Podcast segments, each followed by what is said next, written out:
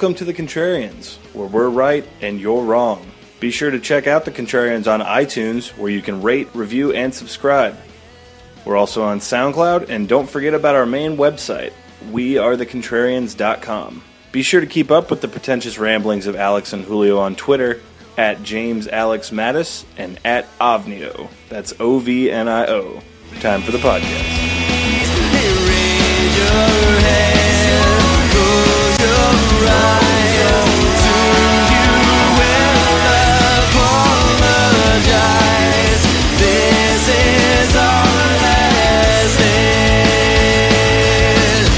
All right.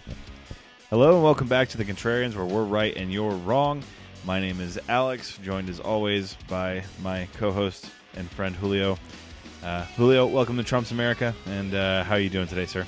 We're not in Trump's America yet, Alex. We have a few more what weeks, maybe a couple Six months, weeks, I think, or seven so. weeks. Uh, in keeping with the tone of how things have gone uh, with this election, Trump gets inaugurated, inaugurated uh, on my birthday.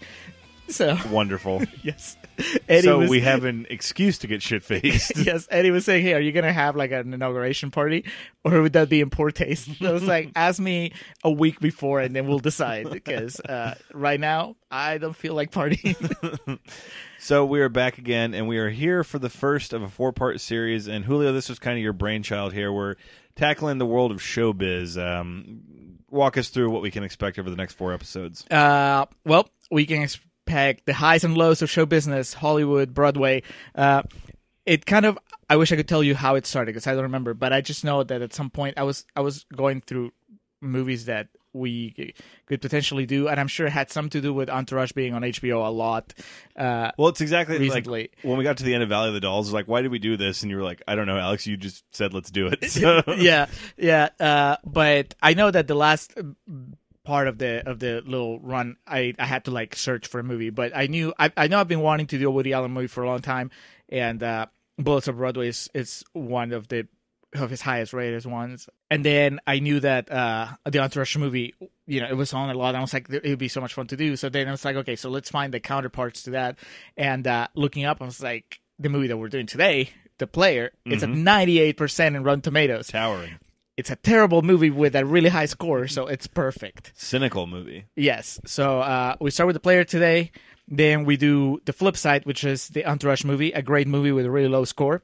And then we go move over to Broadway, where we see Bullets Over Broadway, which is I think at ninety three or ninety four percent in Rotten Tomatoes.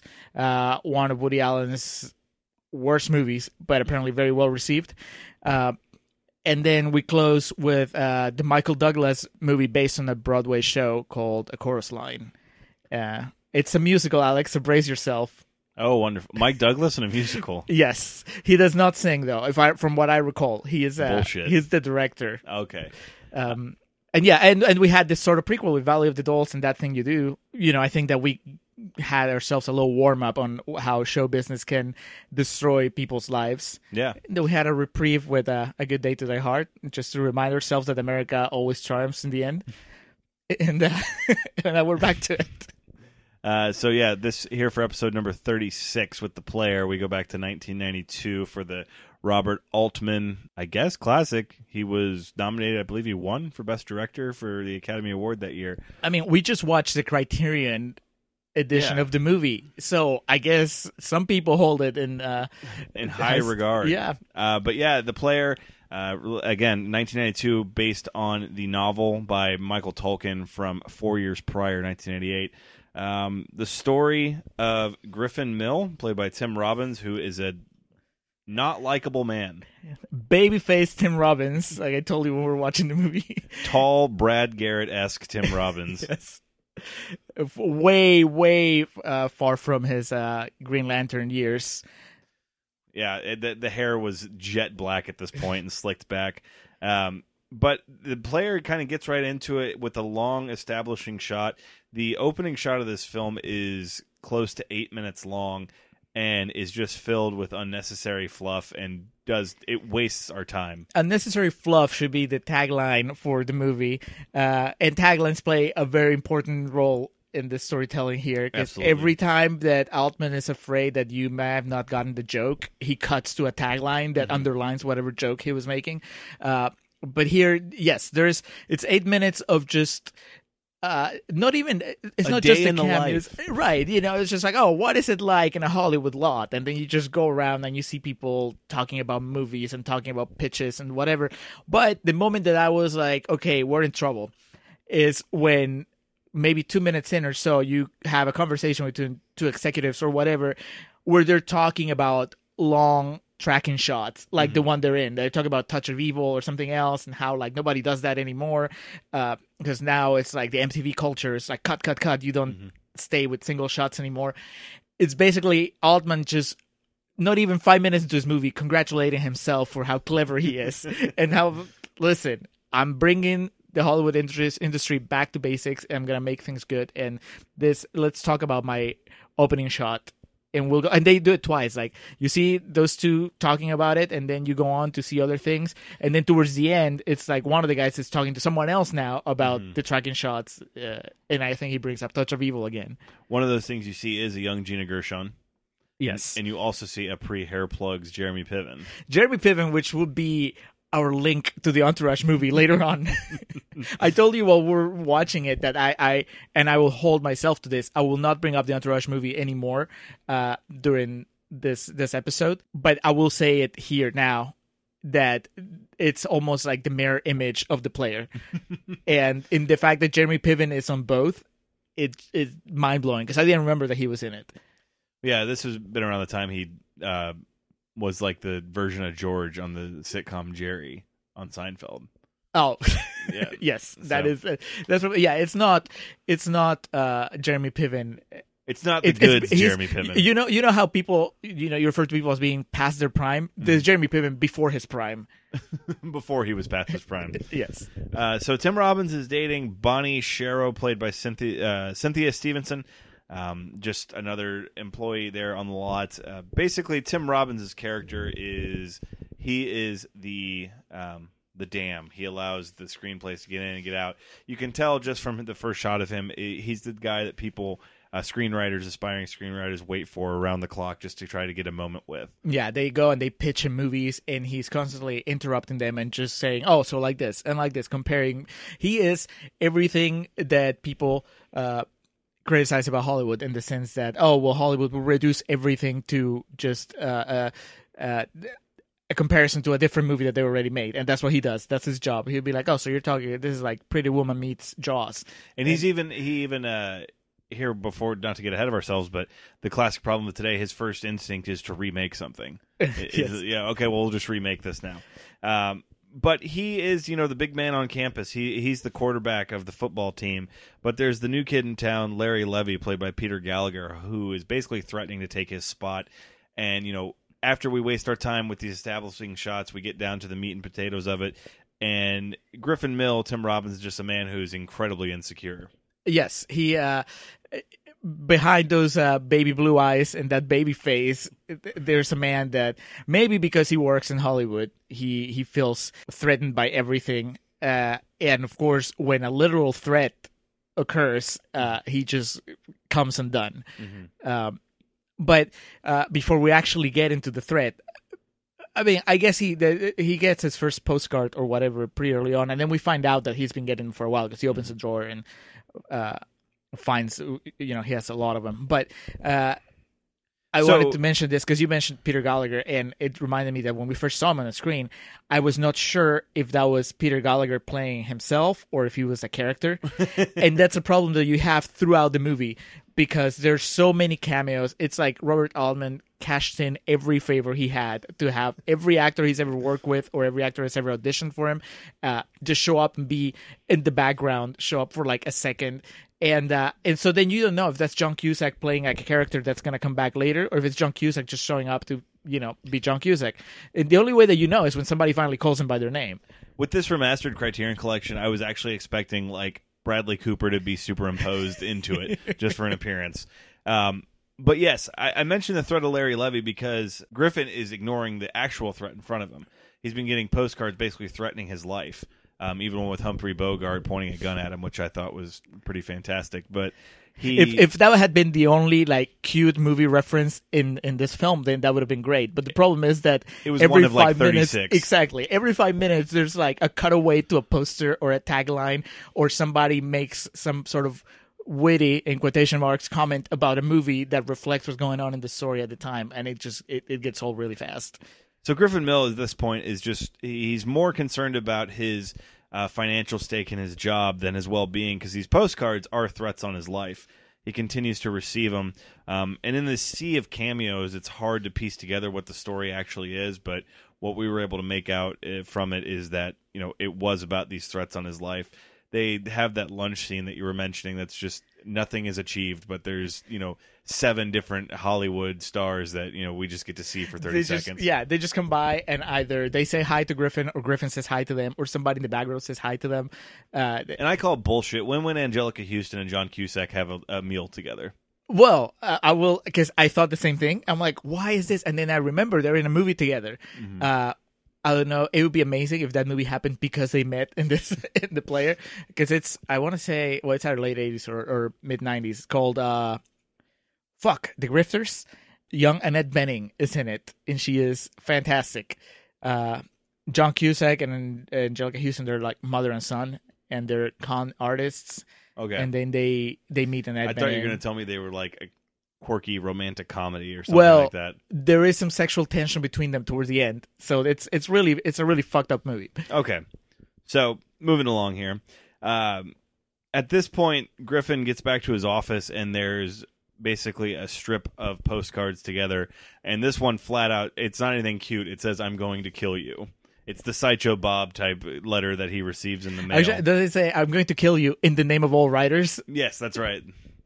And It's a long strip, and he looks at it kind of like the centerfold of a Playboy, and then he turns it over to see he's going to get killed. And whoa!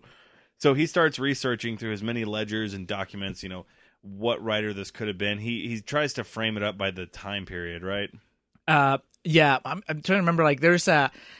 Oh yeah, because he he has that scene where he's in the in the hot tub or whatever with his girlfriend, and uh, and he's trying to tell her. He's probably she's the one that reads the scripts, right? At some point, it's she's like the story editor, and whenever he's like, "Oh, she read your script," she, she thinks it's great. So he tells her, "Hey, I have, somebody pitched me this," and it's like he gives her like a, a very like a thinly veiled account of what's going on with him. Mm-hmm. It's like this accountant is getting like these threatening letters. How long until the person that's writing the letters becomes actually uh dangerous? Like he's asking her like she knows, like she's a psychologist or something.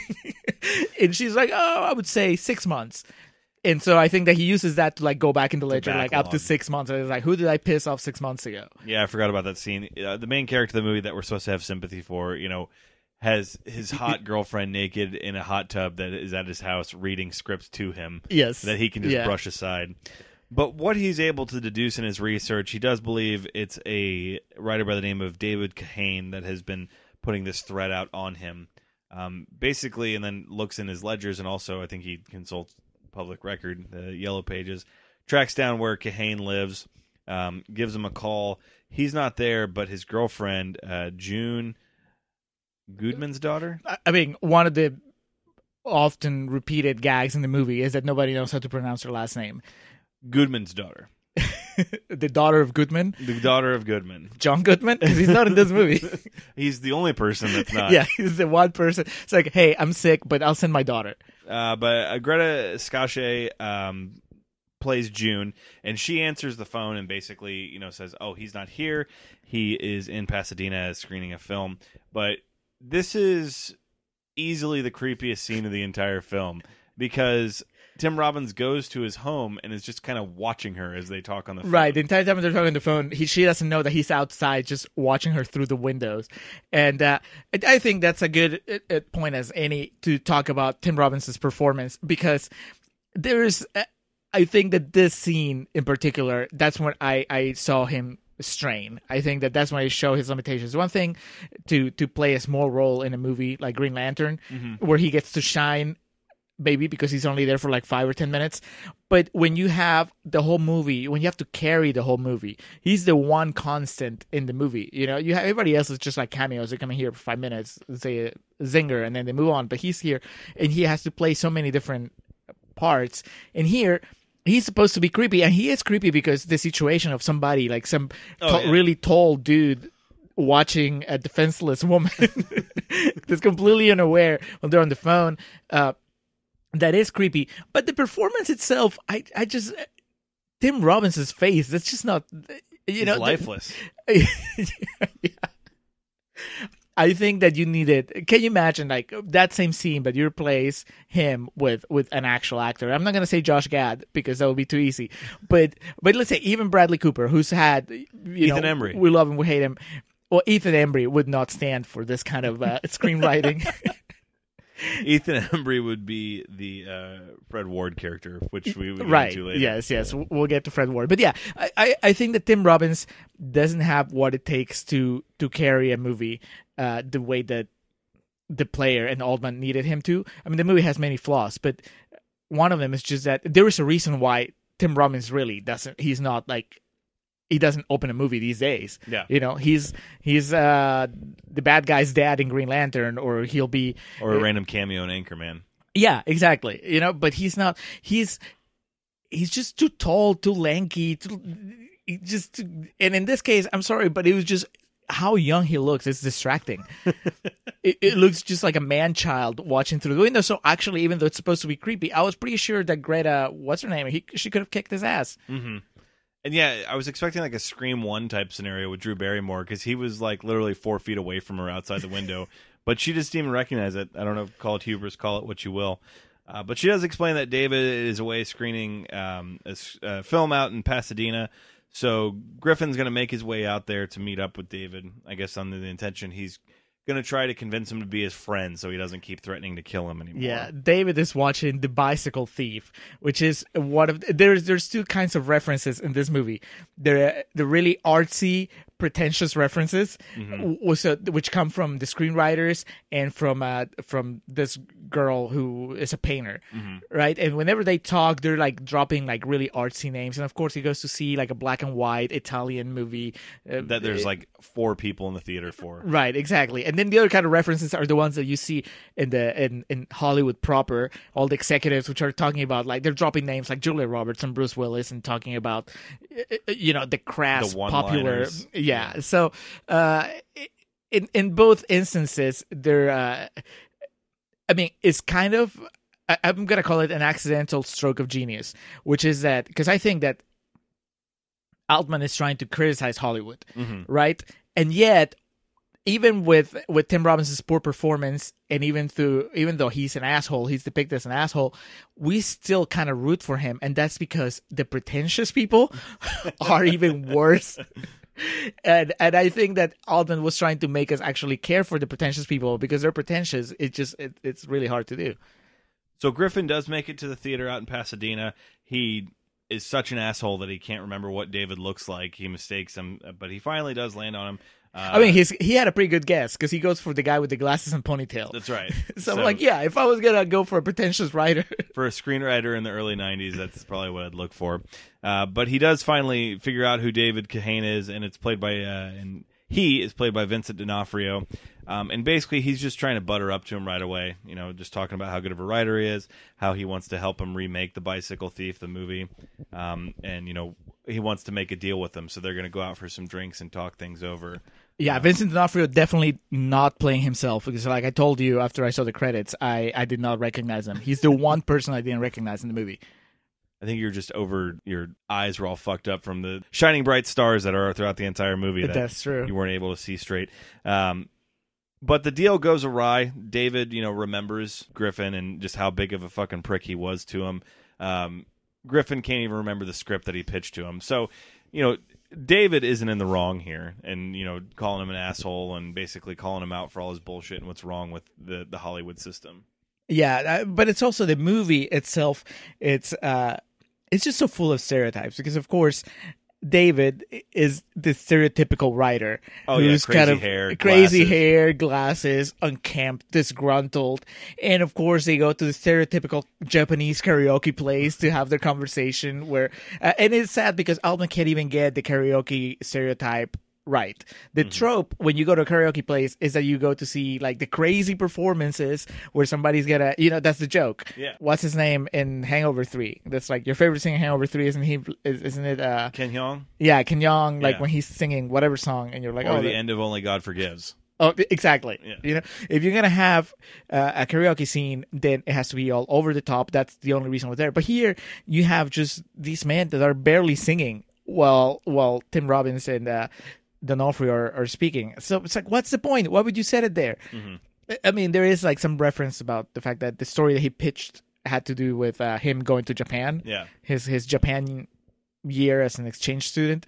But you could have done that at any bar. Yeah, and that doesn't really even lead anywhere. So the- right. yeah, so it's just it almost feels like like Altman didn't even fully comprehend the the system that he was making fun of. And, yeah, and uh, Ken Jeong deadpan singing "Hurt" by Johnny Cash is wonderful. Hangover three. I guess. Griffin tries to follow him out to his car. David is in. Uh, he's drunk. He's angry. He he wants nothing to do with it. Um, he tries to make a deal with him, but he ends up storming away. He tries to take his phone, um, and he mockingly calls the studio because he knows his jo- his job's in jeopardy because of Levy.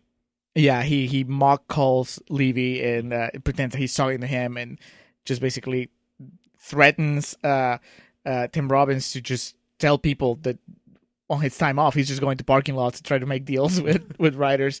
Uh, and Robbins a couple times he keeps he accuses him or, or just basically brings up the postcards and he's like listen i just want you to stop with the postcards. And D'Onofrio very conveniently doesn't like deny or confirm that he has been sending them. Now because we the viewers we've seen movies before we know that that probably means that, that he's not the guy It would have been great if he was just like, "What the hell are you talking about?" right right but no god forbid that he actually would like say something that would streamline things in the movie so that people would behave like rational persons So eventually, this leads to a drunk scuffle. Um, Griffin's on his way back to his car. David's on the side of a building taking a piss. They get into a scuffle. Uh, he follows David back to his car and basically, you know, just quit it with the postcards. Um, it leads to a violent altercation as David pushes him over a curb. He comes down to check on Mill to make sure he's okay. Um, and Griffin at this point, you know, throws him up against the wall, slams his head into the concrete several times, and leaves him into a it leaves him in a shallow puddle of water to literally drown to death. this is the, the high point of the movie in my opinion the only good scene in the movie because it takes a turn fast. Yes, and you're like, holy shit, okay, now we're in business. I will forgive all the bullshit for the past 45 minutes, all the pointless cameos, all the pointless shop talk, and because now we just saw this guy kill another human being and now we're going to deal with the repercussions of that. There is absolutely You'd no way so. right. There is no way that we will go back to the celebrity cameos and to talk about movies. Right? But no that's exactly what the movie does. Mm-hmm. So he kills him. He realizes he kills him, and then he realizes he has to cover his tracks. So what he does is basically stages a robbery gone awry scene. He takes all the cash out of his wallet, takes his watch, shatters his car window out. Um, you know, tries to cover his tracks fairly well, and then he just goes about his business, back to work the next day. Yeah, next day he has a there's like some sort of executive meeting where people are once again talking about movies because that's all that they talk about in this. It- The Player is a movie about people talking about movies. That's it. That's Yeah. all that happens. they're pitching movies, they're talking about movies that are in production, or they're criticizing movies that have already happened. But that that's that's all that's happening. And every now and then you cut to like the pretentious painter, and she's talking about painting.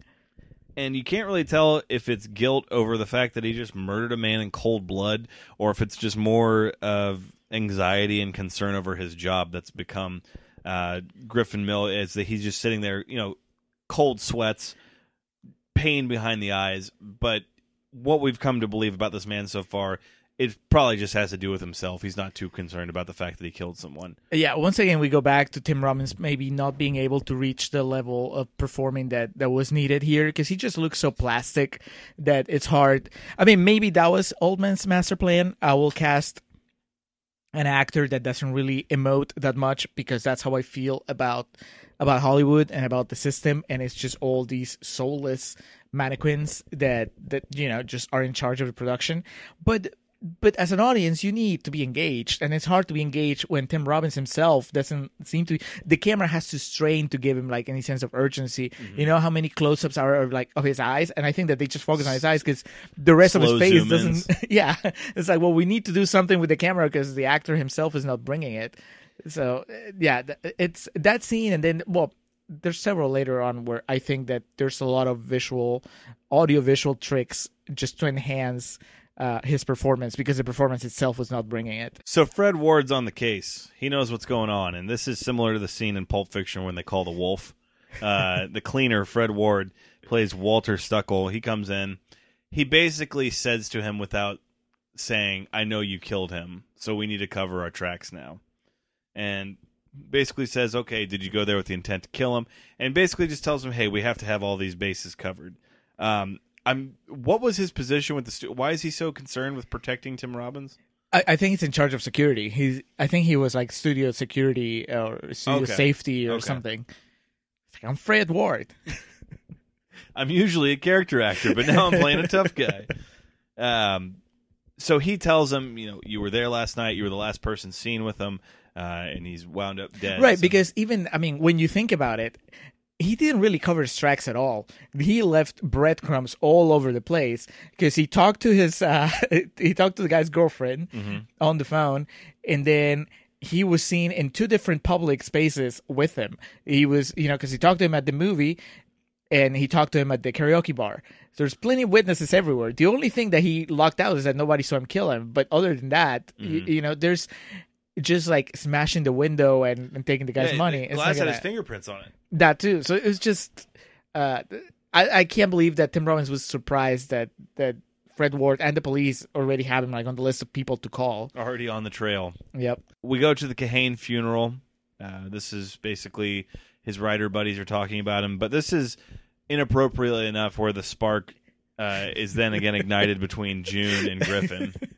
Uh, But you know, you can't blame her because the guy doing the eulogy comes across as such an asshat. Mm-hmm. Like he he's talking about how like well every time we sell a script now it'll be for uh for what's the name David Okay. Kahane. for David for David Yeah. it'll be for David and uh and then he reads like the first couple pages I guess of the script that he was working on Yeah. and it's so pretentious and you're like why would you want to stick with this crowd when you have tall baby face Tim Robbins staring at you in the background. I mean, you can't you can't blame June for for just trying to what it's like on the other side of the tracks. But she basically explains, "I have no interest in mourning his death. Uh, take me away, Tim Robbins. Take me away." That'll be the first of many mixed signals that she sends to him.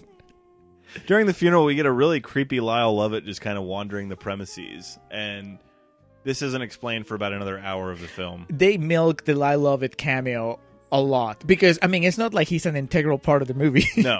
you could remove Lyle Lovett from this movie and it would be fine. Uh, Had uh, he saved the day, it would have been okay. right, but no, he's just literally he's just there to be another red herring where you think he that is okay, the Iceman. Yes. Uh, he's there, much like with the movie posters and the taglines and whatever. The movie quotes, uh, the movie cuts to him every now and then, just kind of like to remind you that he's there and make you think that maybe he's the killer.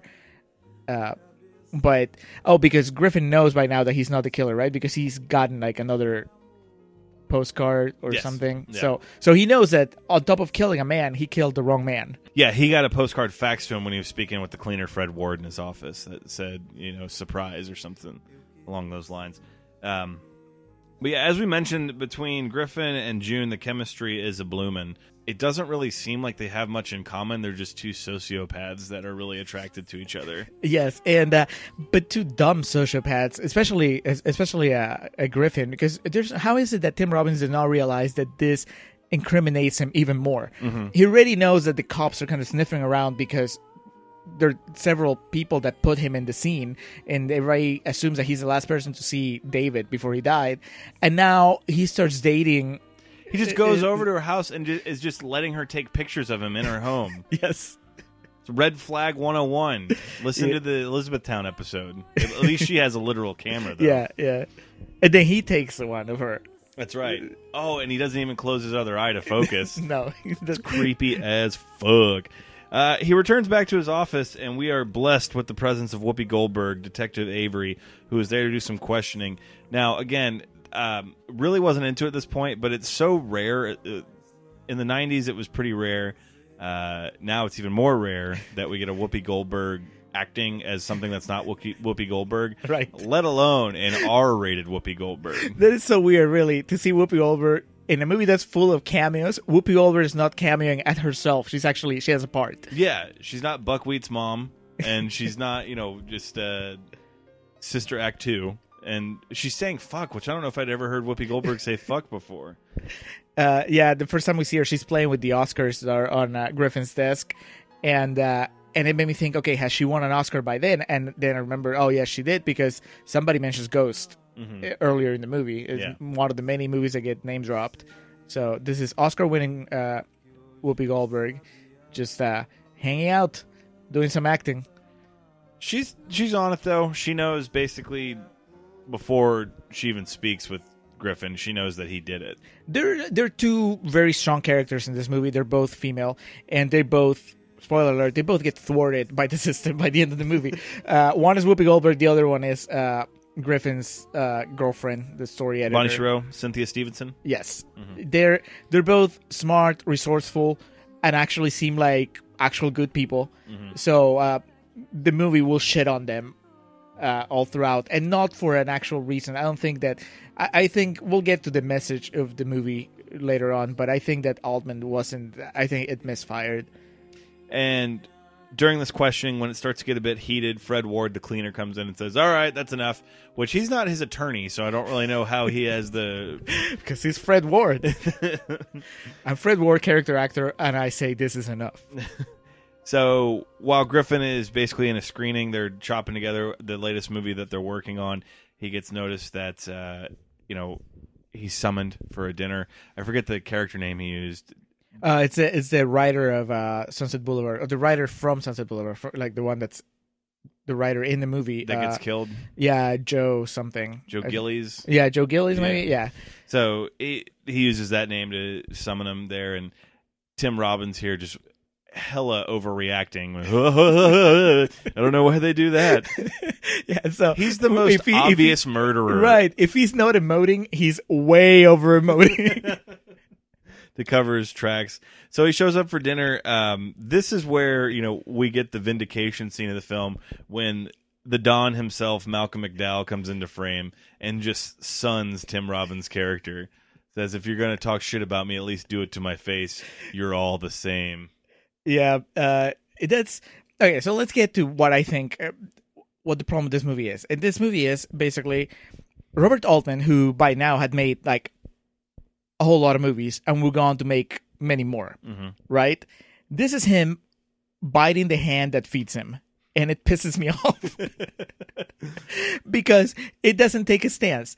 He's in there criticizing the studio system, making fun of movie stars, making fun of executives and whatever. And I'm like, motherfucker, who who helped you make this movie? The Yeah. movie that we're watching right now is it's not like you cast an unknown to play the main character. You got Tim Robbins. It- it- you got you have character actor Fred Ward. you got Oscar winning Whoopi Goldberg. Mm-hmm. You got Lyle Lovett playing like a minor character.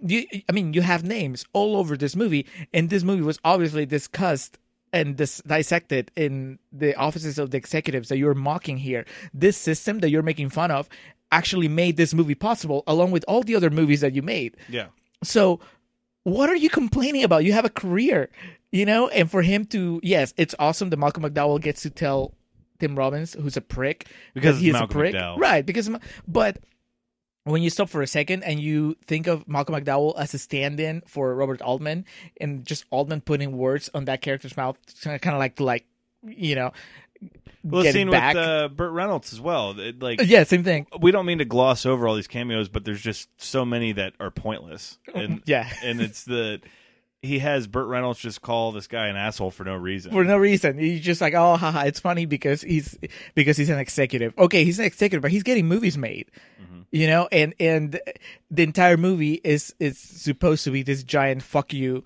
to the studio system. if system. you want to make a gimmick movie, that's fine. Just look at the Expendables one through seven. But you know, it's with this situation, it's yeah. When you're trying to say something about the Hollywood system, but your film's just a gimmick film, it's like come Exactly. on, get over yourself. yeah. I was like, okay, do you think that anybody is gonna go watch this movie if it wasn't like filled with stars from top to bottom? Mm-hmm. You know, because God knows it's not the story. so then, to be extra cute, we cut from Malcolm McDowell to Andie MacDowell. and they and then because like I said, Altman has to underline every joke he makes. Then she comments on the fact that she's not related Yeah. to Malcolm McDowell. Yeah. This all leads to um, a script being pitched to Griffin for a film called Habeas Corpus. Um, now, he thinks it's these screenwriters that summoned him, but actually, you know, the stalker leaves a postcard saying, you know, I told you to come alone. Um, but this le- lends credence to basically the events that are about to unfold because Griffin gives the script the thumbs up and says, you know, follow up with us tomorrow. It's about a film that, and of course, this will change because you always have to compromise your integrity in Hollywood. Um, basically, it's about a love story where the woman dies in the end. Yeah, it's uh, it's about it's about it's, it's about love, but it's also about the death penalty, and uh, and it's so there's these two screenwriters. Uh, one of them is played by Dean Stockwell, trying to steal the movie from everybody else, but it's impossible because there's so many people that. But he tries his best, and uh, and then the other guy is like I guess he's British, but. Uh, so they're they're just there again, stereotypical screenwriters, just full of of uh, not even hubris, but the entitlement. You know, the, as they're pitching their story, uh, uh, the, the British guy, he's just like no stars, and it has to be a sad ending. The woman has to die at the end because that's reality. That's what happens. That's life. And again, it feels like the movie He went on to write contradicting the itself. I want real sex because that's what happens. And that's I want life. real snot coming out of her nose when she cries because that's what happens. And they're going to get it on in this restaurant. uh yeah uh robbins uh, yeah robbins tells him to like just give him a call he i guess uh, we might as well discuss his master plan because even though he's he's murder man and he's kind of like the main suspect in the police investigation Doing nothing to shield himself from the spotlight. no instead he decides to do like some some play some games at work where he's going to he thinks that the movie that got pitched is not good enough but he's gonna Sell it. he's gonna sell it because he knows that uh his competition uh Larry Levy. right he's going to take it and then because the guy that's above them wants to get in business with levy he wants to like groom him into the next star he's gonna let levy take over the project and then when the project falls apart then levy's out and then robbins comes in and saves the day because he knows that pitch like it has a good ending has a good first act but there's no middle and that's gonna go to shit Yeah. so that's like a lot of like I, I guess that's cool if that was the movie, but the movie is about some guy that got killed, and now the Robbins should be worried about that. And then to take us back to reality, oh, there goes gravity. Uh, Griffin gets back to his car. He takes off, and then he gets a fax in his car that says, Look under your raincoat. And it's a box that says, Don't open till Christmas. And then, like a spoiled child, he does not wait till Christmas. he opens the box, and it's a goddamn rattlesnake in his car. And then he pulls over, and instead of just, you know, putting it in the sewer, he beats it to death with an umbrella. It's funny because it's like the two sides of Tim Robbins. Like uh, on the side of underreacting, I thought that he didn't freak out anywhere near enough when the when, the, when he saw the snake. He just looked at it with the big eyes. Right. He like opened his eyes really wide and I mean he's driving Mm-hmm. when this is happening and he just kind of like does a little bit of crazy driving but then finds a parking spot pretty quickly. If if there's a rattlesnake, I want you know Tyler Perry Medea level reactions to something like this. Yeah, I wouldn't I would have gotten into an accident. yeah. Uh but then once he's parked and he gets out of the car, then he turns over to like Tim Robbins overreacting and he grabs an umbrella He rips his shirt off, so he's down to his wife beater. yes to show those those guns and then he just beats the snake to a pulp and i don't And know if you just- noticed i was paying attention to the credits at the end credits and it did not say that no snakes were harmed in the making of this movie so i think uh, we actually saw an actual snake murder For there. shame, Yeah. cannibal holocaust type shit. Come on now. So in this, he says he has an, a near death experience, and he goes to Mac on June some more. Which it's like, no, you really didn't. There was a rattlesnake in the passenger floorboard of your car. You got conveniently pulled over, then you beat it to death. Yeah, if the snake had survived, the snake should have gone to June's. Like the snake could have said, "Hey, I just had the craziest night. some guy put me in a box. Next thing I know, some other guy is like beating on me with a with an Next umbrella. thing I know, Shawshank Redemption's beating me up. I don't know what's going on. Um, yeah, or at least if he had gotten bit and he wanders in like Woody Harrelson in Natural Born Killers, you know, looking for the anecdote. right, right. It's all like green. no. Uh, but he goes into June's home and basically is like, all I could think about was you. You're all that came to mind. And Oh yeah, he has the. actually wrote it down. He has the Nicole Kidman monologue from uh, Eyes Wide Shut. Have you seen Eyes Wide Shut? yes, Yeah, when she's just like she's sitting against the wall, kind of like the, his eyes are just all dazed, and he's just like going on about like what's going on in his head. And then uh, June has the the Tom Cruise part where like you know every time we cut to her, she's like, "What the fuck is he talking about?" she she says, "Are you making love to me?" And he says, "Yes, I want to make love to you." And she says, "Not yet." but uh, and it's. Talk about mixed signals because she's painting him. He mm-hmm. when he comes in, all the pictures that she's taking of him, she's using them to to paint a picture of him. And of course, because you know she's an artist and she's quirky and whatever, it's just all. It's really weird. I mean, you can kind of see Tim Robbins in that painting, but it's also there's a lot of shit on that painting. Yeah. and that's like because she's an artist and she's quirky. There's paint all over her apartment. There's unfinished paintings, or maybe they're finished. I don't know. It's hard to tell. She is Natalie Portman from Garden State. Exact. That's what I was thinking, dude. That was like, I really I'm like, oh, is she gonna make like a noise that nobody ever has made before? Uh, but yeah, even her fridge has paint on it, which is like, come Her on, phone. her phone has. paint- Yeah, it's like grow up. You're an adult. Your Wash boyfriend your got murdered. yeah. So the plan's in motion as habeas corpus is pitched to Levy. Uh, you know, Griffin's selling on, oh, this is great. And they even go down to the conversations just between the two of them. No stars? I don't know. It's a pretty dark ending. He's like, no, it's going to be great. Basically setting that, you know, making him to be the fool. Um, we get a black tie gala that has really no purpose in the movie other than to further the relationship between June and Griffin. Eh, but also to just provide Tim Robbins More cameos. Well, yeah, more cameos, and also Griffin gets to and Altman get to just deliver the biggest slap in the face to, I guess, film. It the most disrespectful moment in the movie is when Griffin gets up there at the podium to like, give his Oh, speech. that's right. He gets on his soapbox. Yeah, and he starts talking about how movies need to be art again and whatever, and he ends up, we must never forget that movies are art. And I'm like, fuck you, like you and Robert Altman, because you know it's not. Okay, on one hand, it's like, okay, that's awesome that you're patting yourself on the back for making an artsy movie. I guess, right? Are you are you doing what you're preaching about? Robert Altman through Tim Robbins. Are you bringing movies back to what they're supposed to be and what they need to be as like art?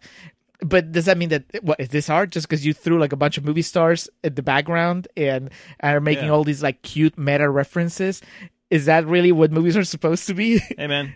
World needs Friday the 13th movies. yeah, it, it's just so, and also to have a character that's so uh, uh, rotten as Tim Robbins is say, by now. You picked the wrong face for your movie. Dude just killed a guy in cold blood about Exact- 40 minutes ago. Exactly. Yeah. And it's not as if again, spoiler alert, it's not like this part of a journey that ends with him getting some sort of comeuppance and then you're like, oh The okay, movie, well, unfortunately, does not end with Malcolm McDowell beating the shit out of him. at the bowling alley. I'm finished. Uh, yeah, it really does nothing to more than to establish more non likability for Griffin, and then al- but also yeah. Oh, to- because also this is like right after he is contrived to uh to send his girlfriend out of town yeah, just so he could take June to this to this party. like she's not going to find out all her friends. are right, there. right. It, it's just it's insane, and it is not. I mean, he even has the character say it later. Mm-hmm. it's like, yes, we know Robert Altman. Start pointing at things that we know already. So after this, he sets up a date with June to basically go to Mexico for the weekend together. They're going to go. because they haven't had sex yet. That's right. They're planning it on a special occasion. Yeah, it's very damning of the character of June, uh, uh, and I don't think that that's intentional. But the fact that she basically sells herself out, because they she she makes a comment about how like, wow, now that's a date when they come back from the gala, and then Robinson's like, so can I come in? Yeah. And she's like, nope. Not yet. I'm like, wow, that's just. I need more. yeah. Okay, well, I'll take you to Mexico now. of course, Bonnie gets back from out of town and learns of all this and comes into Griffin's office and it's a pretty. She takes the high road. yeah, to say the least. Yeah. Uh, but I will also say this is the one moment in the movie when I bought, I completely bought Tim Robbins as a scumbag, where I was not bothered by his performance. I think he nailed, you know, he's being underacting or overacting, but here he just hits that sweet spot in the middle when. And maybe it's because he doesn't really have to do much. He's just sitting on the couch. His arms are like splayed. Well, he's laying down and then he does the Undertaker sit up. Right, right, he- right. yeah. And then he's just looking at her, like kind of like his head's a little tilted down, and he has that kind of creepy look. hasn't slept in days. Yeah, his hair is kind of falling on his face. He looks like a serial killer. um, and basically, in no uncertain terms, tells her, "Beat the bricks, sweetheart." Yeah, she confronts him with everything she's heard, and he's like, "Yep, what are you gonna do? yeah, you got that right. We're watching the same movie." and then Bonnie again takes the high road and says, "Okay, we'll have a safe trip." yeah, So good on her. right. You would think that okay, well, things will turn out fine for this for this uh, You would decent think human being you would think the movie would paint one female in a victorious role, but because hey, if you were paying attention, movies are art. So this does segue into the Pasadena Police Department calling back Griffin uh, for more questioning. Yeah, we finally. If you had given up on finding out what was the deal with Lyle Lovett, Yeah. they finally you finally find out. As Griffin goes to pull away the next day, um, I believe is he on the way to pick up June for their trip? No, he has one more day of work. Yeah, he And has. He's he's- going to work. He's going into the office, and Lyle Lovett just kind of really oddly he just shoots his arm around the corner and shows his badge. Which at this point there is the scene in the restaurant earlier. You can see the badge on him, so I called bullshit on the surprise. It, it's not a surprise for us, and and it shouldn't be a surprise for Robbins because he knows he's being tailed by the police by He- now. he's made eye contact with creepy Lyle Lovett several times. yeah, so maybe it's a surprise to Lyle Love It. hey, but it's uh. Lyle Lovett is playing Detective DeLongpre, who says, "Hey, we need to bring him for some questioning," and takes him down to the Pasadena uh, Police Department. Sits him down with Whoopi Goldberg, uh, aka Detective Avery, and basically they just start going over more. But this is really just a grilling session. They just bring him in to turn up the heat on him. Yeah, here's my theory about Lyle Lovett. Now that I think about it, because like I said, you could take his character out, and it's not he's not doing anything that the the Whoopi Goldberg character wasn't doing already, right? So I think that maybe Oscar winner Whoopi Goldberg only had like two days to shoot the movie, and they're like, yeah, but we need a cop tailing him for longer. So then, okay, we'll get Lyle Lovett to do that, and then because then once. He Once he brings him, out. yeah. Once he brings him to the station, he's like in the background quoting freaks. He's Yeah. not really doing anything that's Swatting flies. swatting flies. Yeah, But th- this is just a scene that's really meant to crank up the heat on uh, Griffin, and basically he's starting to crack. He's starting to lose it, and you know he started to crack because the camera keeps getting closer and closer to his face. yeah, and it turns into like a Chucky type situation where like his eyes get start getting smaller on his head, so he looks like a little doll. Like it's very strange. That's what I'm telling you. It's like Altman like employing every trick in the book to like get something out of this actor. So, yeah, they basically grill him to the point where he's freaking out and says, "I won't speak anymore without a lawyer," and they just keep laughing at him, and it just eventually leads to him leaving because they have no concrete evidence yet. But you can tell Whoopi's confident that they're closing down on him and they're going to be getting getting their man before too long. Um, the trip to Mexico is cut short. Uh, they get to the airport, and creepy Lyle Lovett's waiting there with two local police officers. Basically, they're heading to the gate to wait for Griffin if he is to arrive.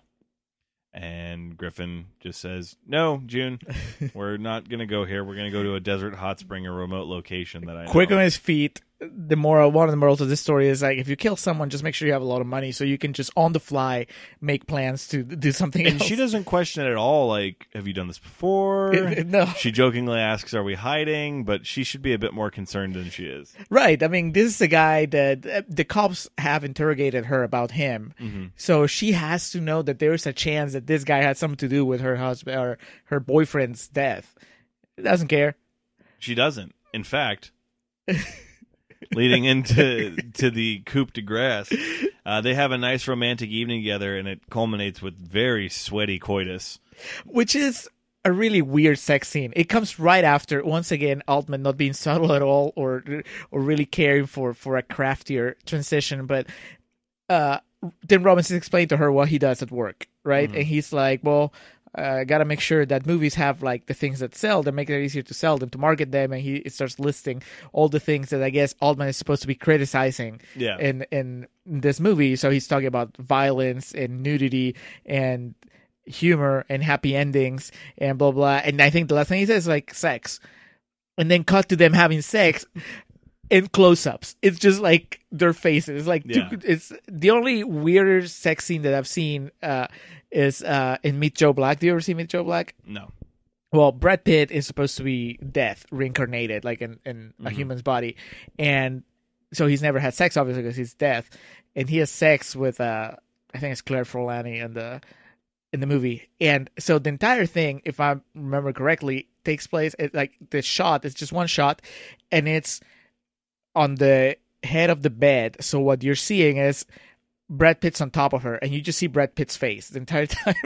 so the next thing is you see the back of her head, and you see his face, and and it's the entire sex scene like that. So when it, and you see it end, it goes like all the way, and you're like, well, I mean, All right. I, just got a close up of uh of uh Brad Pitt's face while he was ejaculating. Didn't see that before. It's weird, almost as weird as uh. Or well, a little weirder than Tim Robbins and uh, and June having sex here entirely. in Sweaty close-ups. Tim Robbins and them just kind of rubbing faces. Yeah, Um, that's it. They're just rubbing faces. But then he confesses that he killed David, and it culminates with her saying, I love you, after he confesses to this. Positing the theory, can you just admit to anything if you're good in the sack? Is that the time to do it? I voted for Trump. Love you. Uh, this cuts to them just having a mud bath, and now you can see on her face she's kind of, you know, reconsidering now that the the heat. And we've all had that moment where, in the the height of passion, things are said or done, and it, it works at that particular time. But then, And then that person, it doesn't look the same or or, or appear the same way once they're mm-hmm. just looking like an even worse serial killer because he's covered in mud. so he looks like straight out of a, a, a like a thriller. Yeah. there, you know. The, and then the scene because yeah, she looks pretty freaked out, and he's been pretty silent. It's like the textbook like awkwardness after sex, yes, and then. it starts with her like pretending like she's asleep. Yeah. and then he gets a phone call, like they bring him the phone.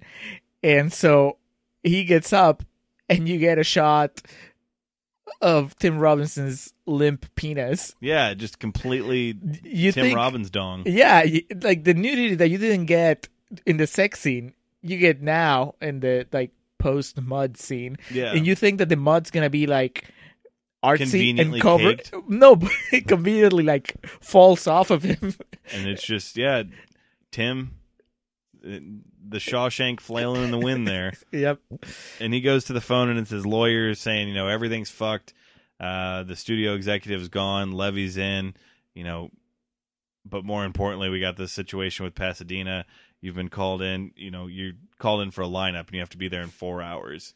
So shit's on, and this is basically, you know, his heart's beating out of his chest comedically like a cartoon wolf, and he gets to the scene and he's still got mud on his face. He looks like an absolute wreck, but he has an attorney there waiting for him, uh, criminal defense attorney who basically is okay. This is what's going to happen. his his attorney is talking to him like he's guilty. Yeah, it's Uh, like they're going to identify you. I'm going to get you out on bail.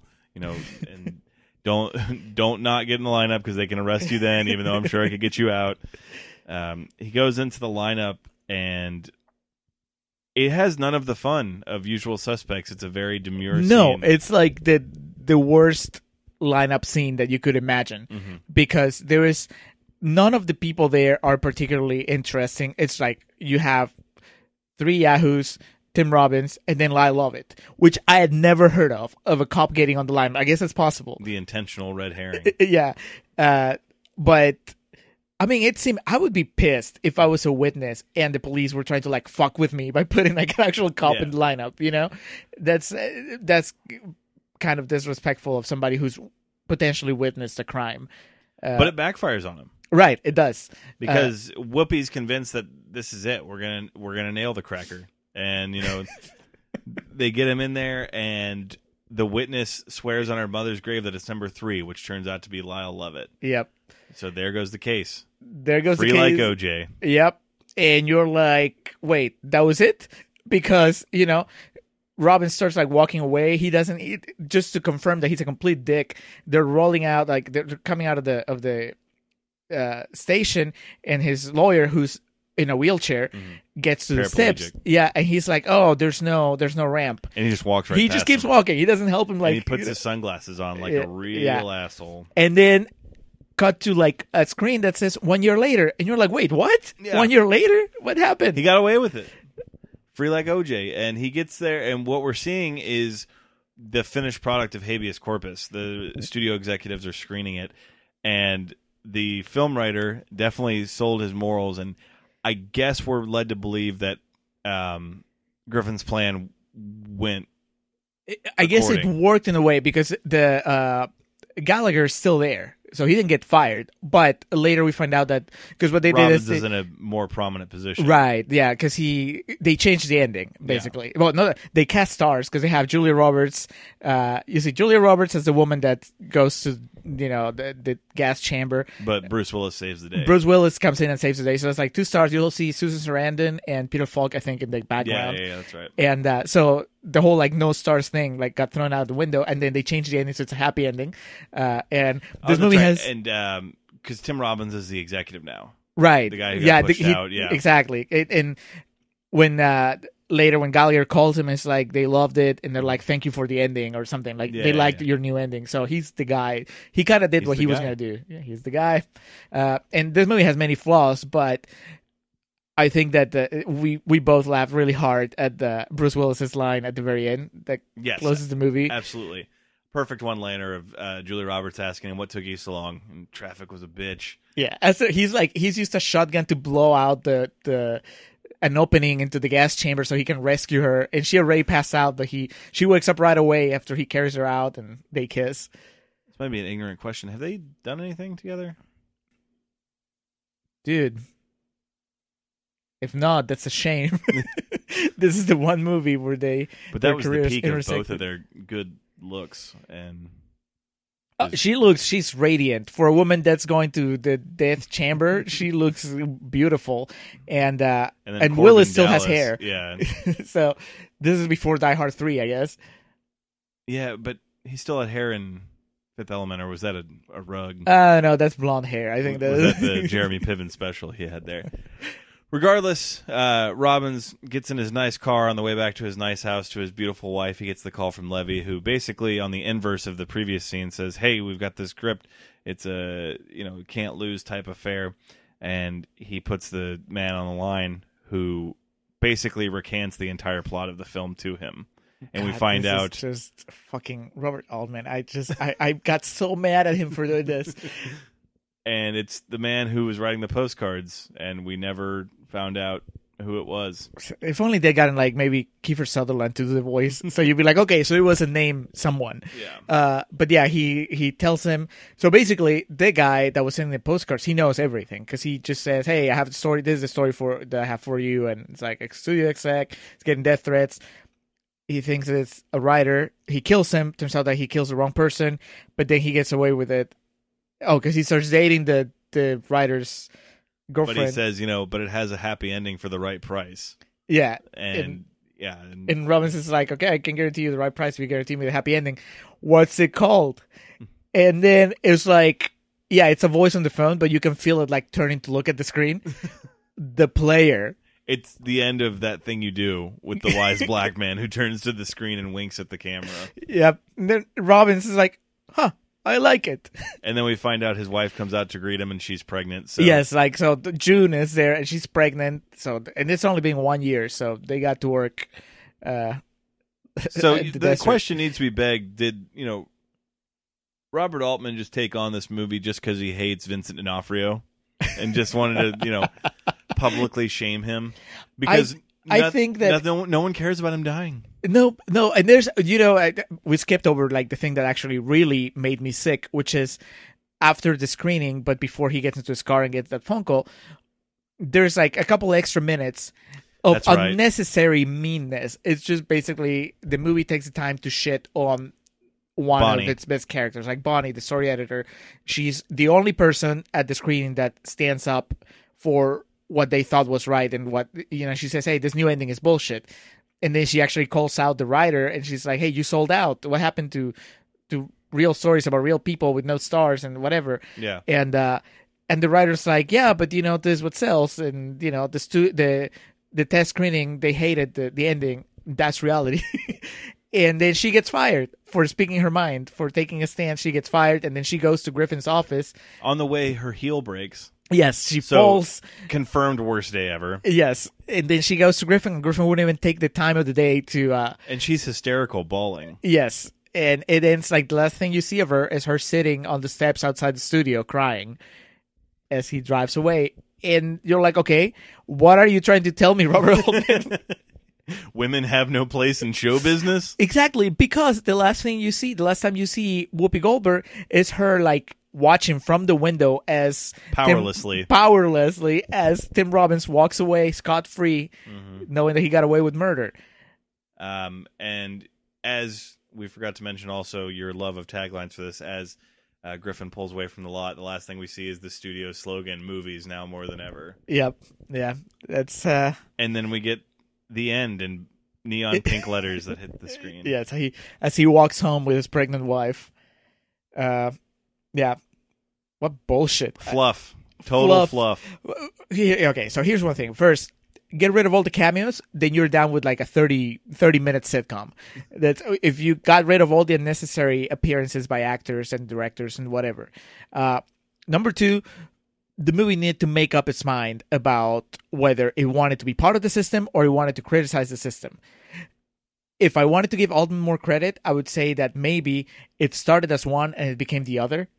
you know, it, it's maybe he was the writer. Maybe the, the character that he's uh, channeling, that's channeling him, is not Malcolm McDowell, but it's the writers that sell out. Yeah. So he started this project, the player saying, okay, we're going to say something about Hollywood and it's going to be with no stars. It's going to be a really dark, depressing ending.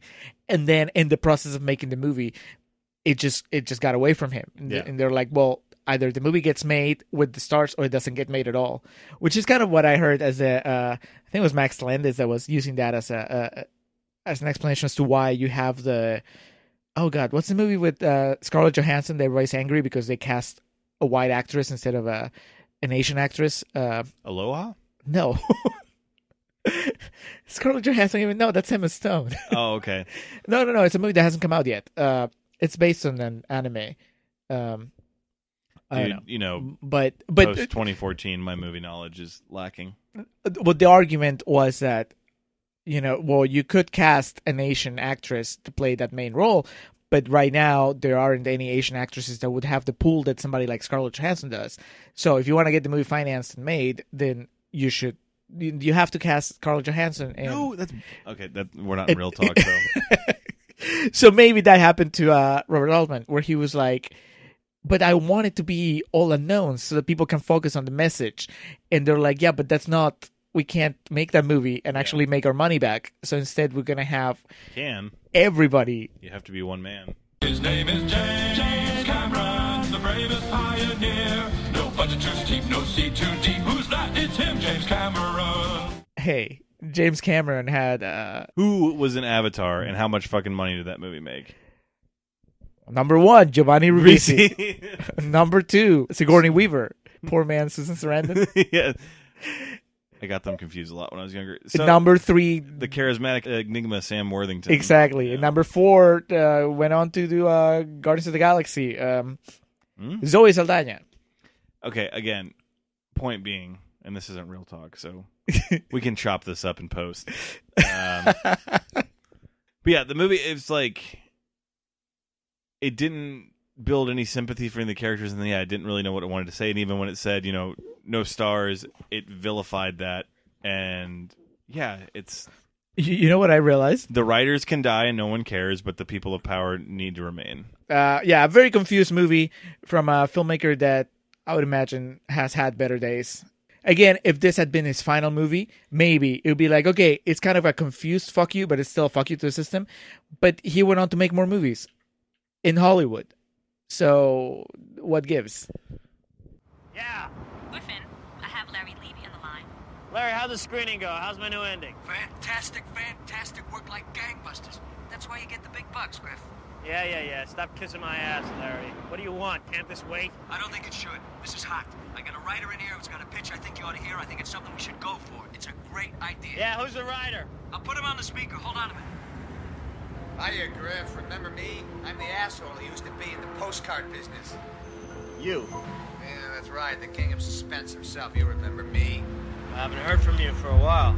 Well, I've been busy. I've been writing a script. I got Okay, okay, inspired. tell him. Give him the pitch. You'll love this, Griffin. It's great.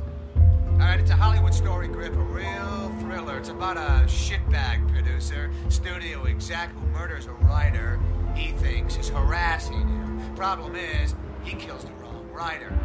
Now he's got to deal with blackmail as well as the cops. But here's the switch. Son of a bitch, he gets away with it. Larry, get off the speaker. I want to talk to him privately. Sure thing. This is a winner, Griffin. It's a winner. Gets away with it? Absolutely. It's a Hollywood ending, Griff. He marries the dead writer's girl, and they live happily ever after. Can you guarantee that ending? If the price is right, you got it. If you can guarantee me that ending, you got a deal. I guarantee it, Griffin. What do you call this thing, anyway? The player. Player. I like that. What took you so long? Traffic was a bitch.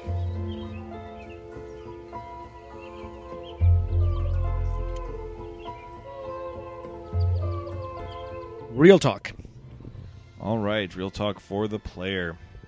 Again, directed by Robert Altman of Nashville and Popeye fame. Uh, released on. Let's see here. Looks like the national release was April 10th of 1992. Budget of eight million dollars. Shockingly, um, according to the calculations, if the people that did cameos actually charged their like their going rate at the time, the film would have cost well over 100 million dollars to make. Uh, had a pretty solid box office return of a little under $22 million, um, towering 98% on Rotten Tomatoes. Towering. It was. Uh, I mean, there aren't that many reviews for it, Yeah. but still, I mean, it got to the point where there's only that I could find only one negative quote to Which pull. is the f- a first, with the exception, obviously, of uh, Modern Times, because it was a 100%. well, yeah. so for this, it's basically the thing of we didn't really have too much to relay in the first portion, so who was the negative reviewer? the negative reviewer was one Jonathan Rosenbaum from Chicago Reader. He says it's supposed to be scathing, but the pleasure it affords is like what you get from watching the Oscars: celebrity spotting and in jokes. That sounds like we should have put him in in, uh, in the like should have invited him to guest in the first half of the show. Yeah. because that's kind of what we're saying.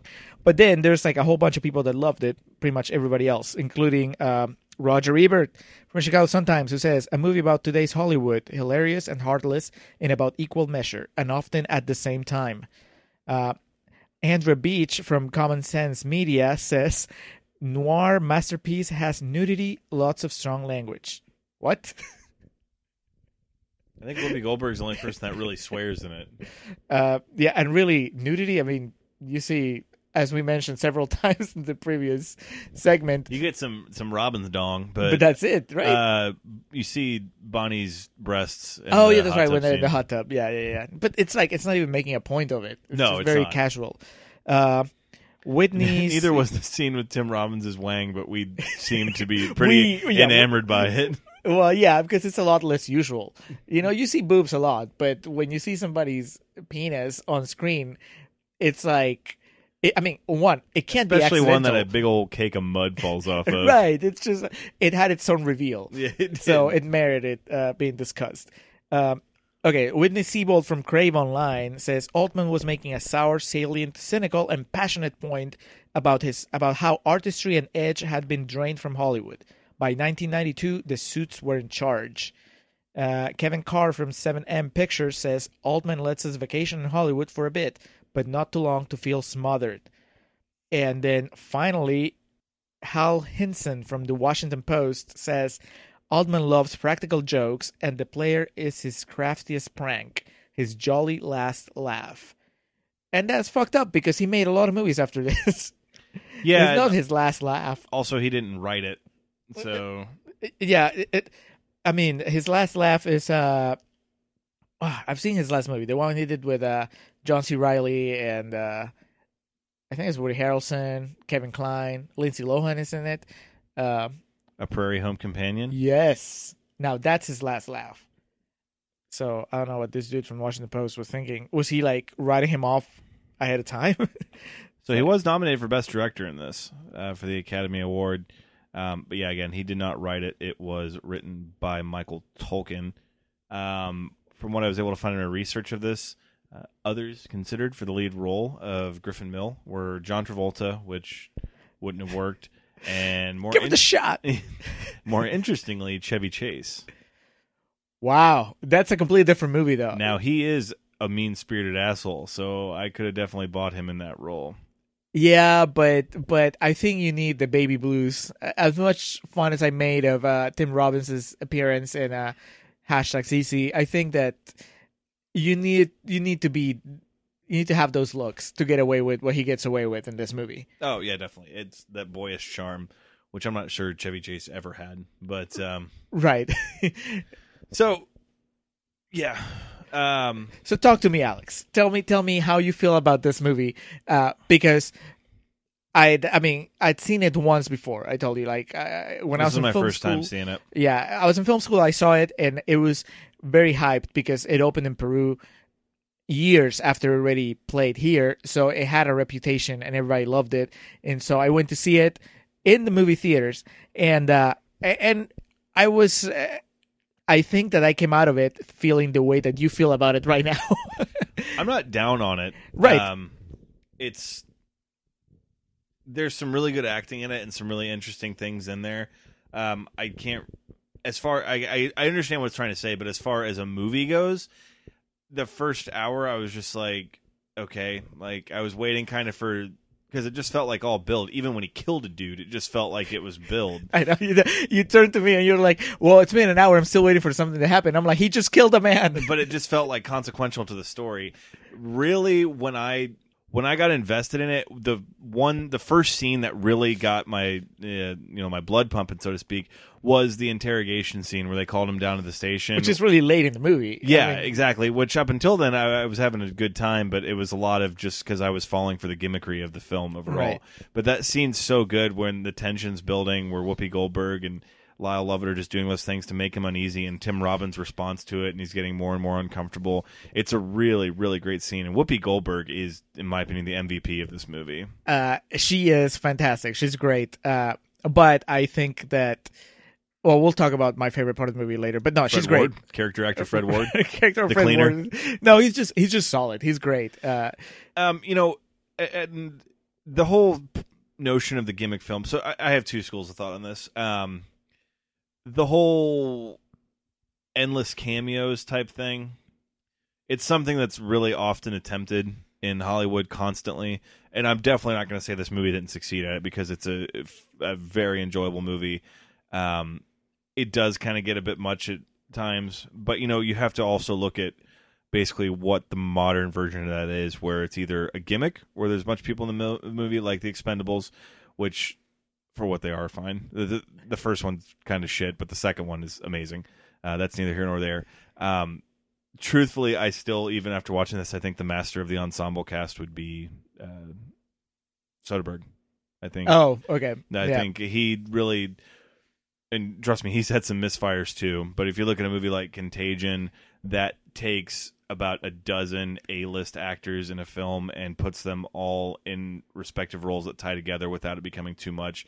Whereas this, I'm not saying it clearly wasn't a case of all these people were meant to have defining roles or anything. But after a while, it got kind of exhaustive to the point where we were kept being like, "Oh yeah, what were they in? What were they in?" and it distracts you from the actual, you know, overall plot of the film. Yeah, I, I think that uh, what helped me because I liked it now more than I did back then, and I think it's easy to get distracted by the by the murder part of it.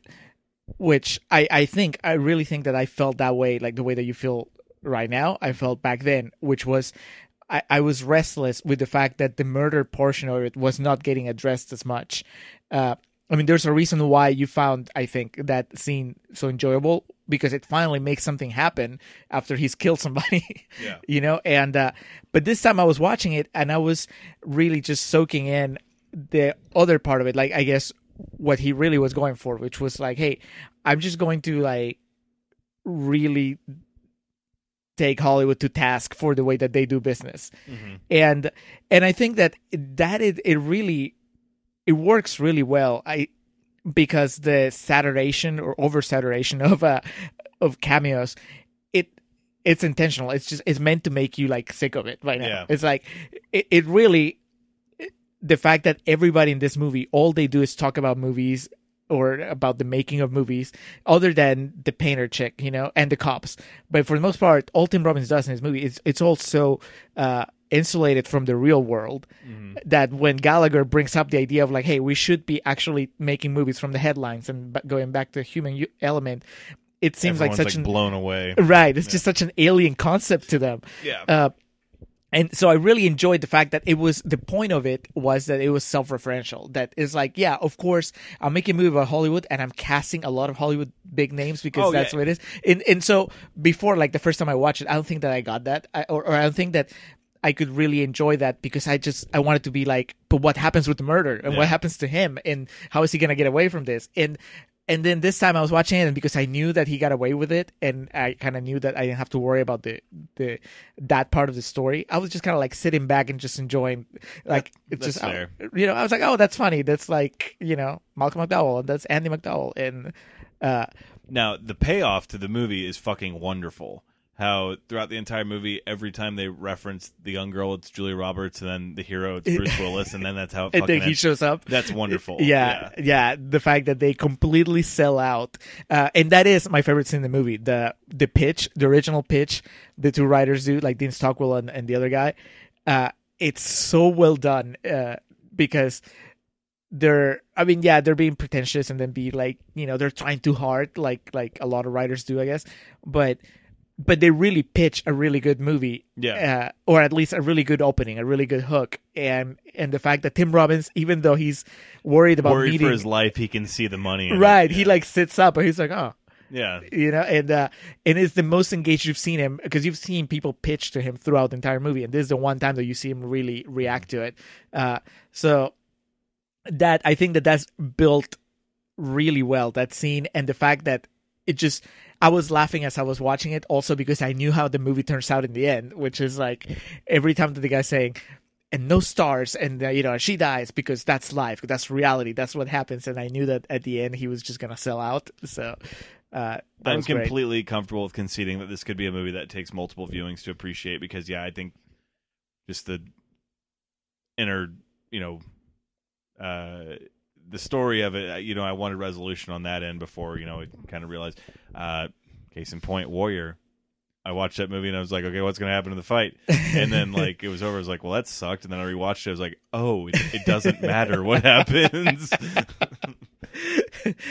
uh, so yeah, I, I really enjoyed it. I thought a lot of it was very like comedically very good. Um, what's her face? June. Um, Greta S- Scacchi. Scacchi. Um, I'm not overly familiar with her. Sketchy. Sk- Sketchy. Bueller. Um, yeah, I'm not really overly familiar with her. I was doing a bit of research on this earlier today, and I wasn't really too familiar with too much of her work. Uh, I did see that basically uh, Altman wanted that to be a full nude sex scene, but she was the one that didn't want to do it, so Oh, he just was like, "All right, from the neck up," which I suppose is as good a take as any to do it. I, I actually think I, I thought it that it was definitely makes the the The viewer, confession- It gives it more of like a uh, intimate feel. You feel, yeah, it- and also the fact that I, I just assumed that he had gone through the close-ups because of the confession. Because when he confesses, you want to see their faces, and uh, so I assumed that that was just how he had meant it from the beginning. That's uh, uh, Even in Contrarian's Corner, you hit the nail on the head. If you can lay the pipe good enough, you can just tell him about anything. you can just, dude. That's the time when you tell him. Yeah. because yeah, there there's a lot of things that you could take away from the movie, and and and it doesn't. The story holds. Uh-huh. You know, going back to the Lyle Lovett character, and you know, we're talking about that in in Contrarian's Corner. That he's really there as a red herring that's not really necessary. Um, It, I mean, just- I- I was helps wondering- that Lyle Lovett's a creepy looking motherfucker. right. I was wondering how you were taking it because I knew that he was a cop from the very beginning because I I'm already not seen the movie. You can see his badge in a shot. So like immediately I was Okay. like, okay, he's a, he's a cop. Right, because when you said it, you called it out, and I didn't say anything. I was like, "Really? Uh, did they ruin the surprise?" And I didn't notice. Yeah. because I knew that he was. It was supposed to be a big reveal, uh, but uh, but I think it it just adds to the whole thing. You know, I I really I would love to just find out like what the rationale is. Like, how do you get to like, okay, I'm gonna cast Lyle Lovett in this part. I mean, it could have been as easy as.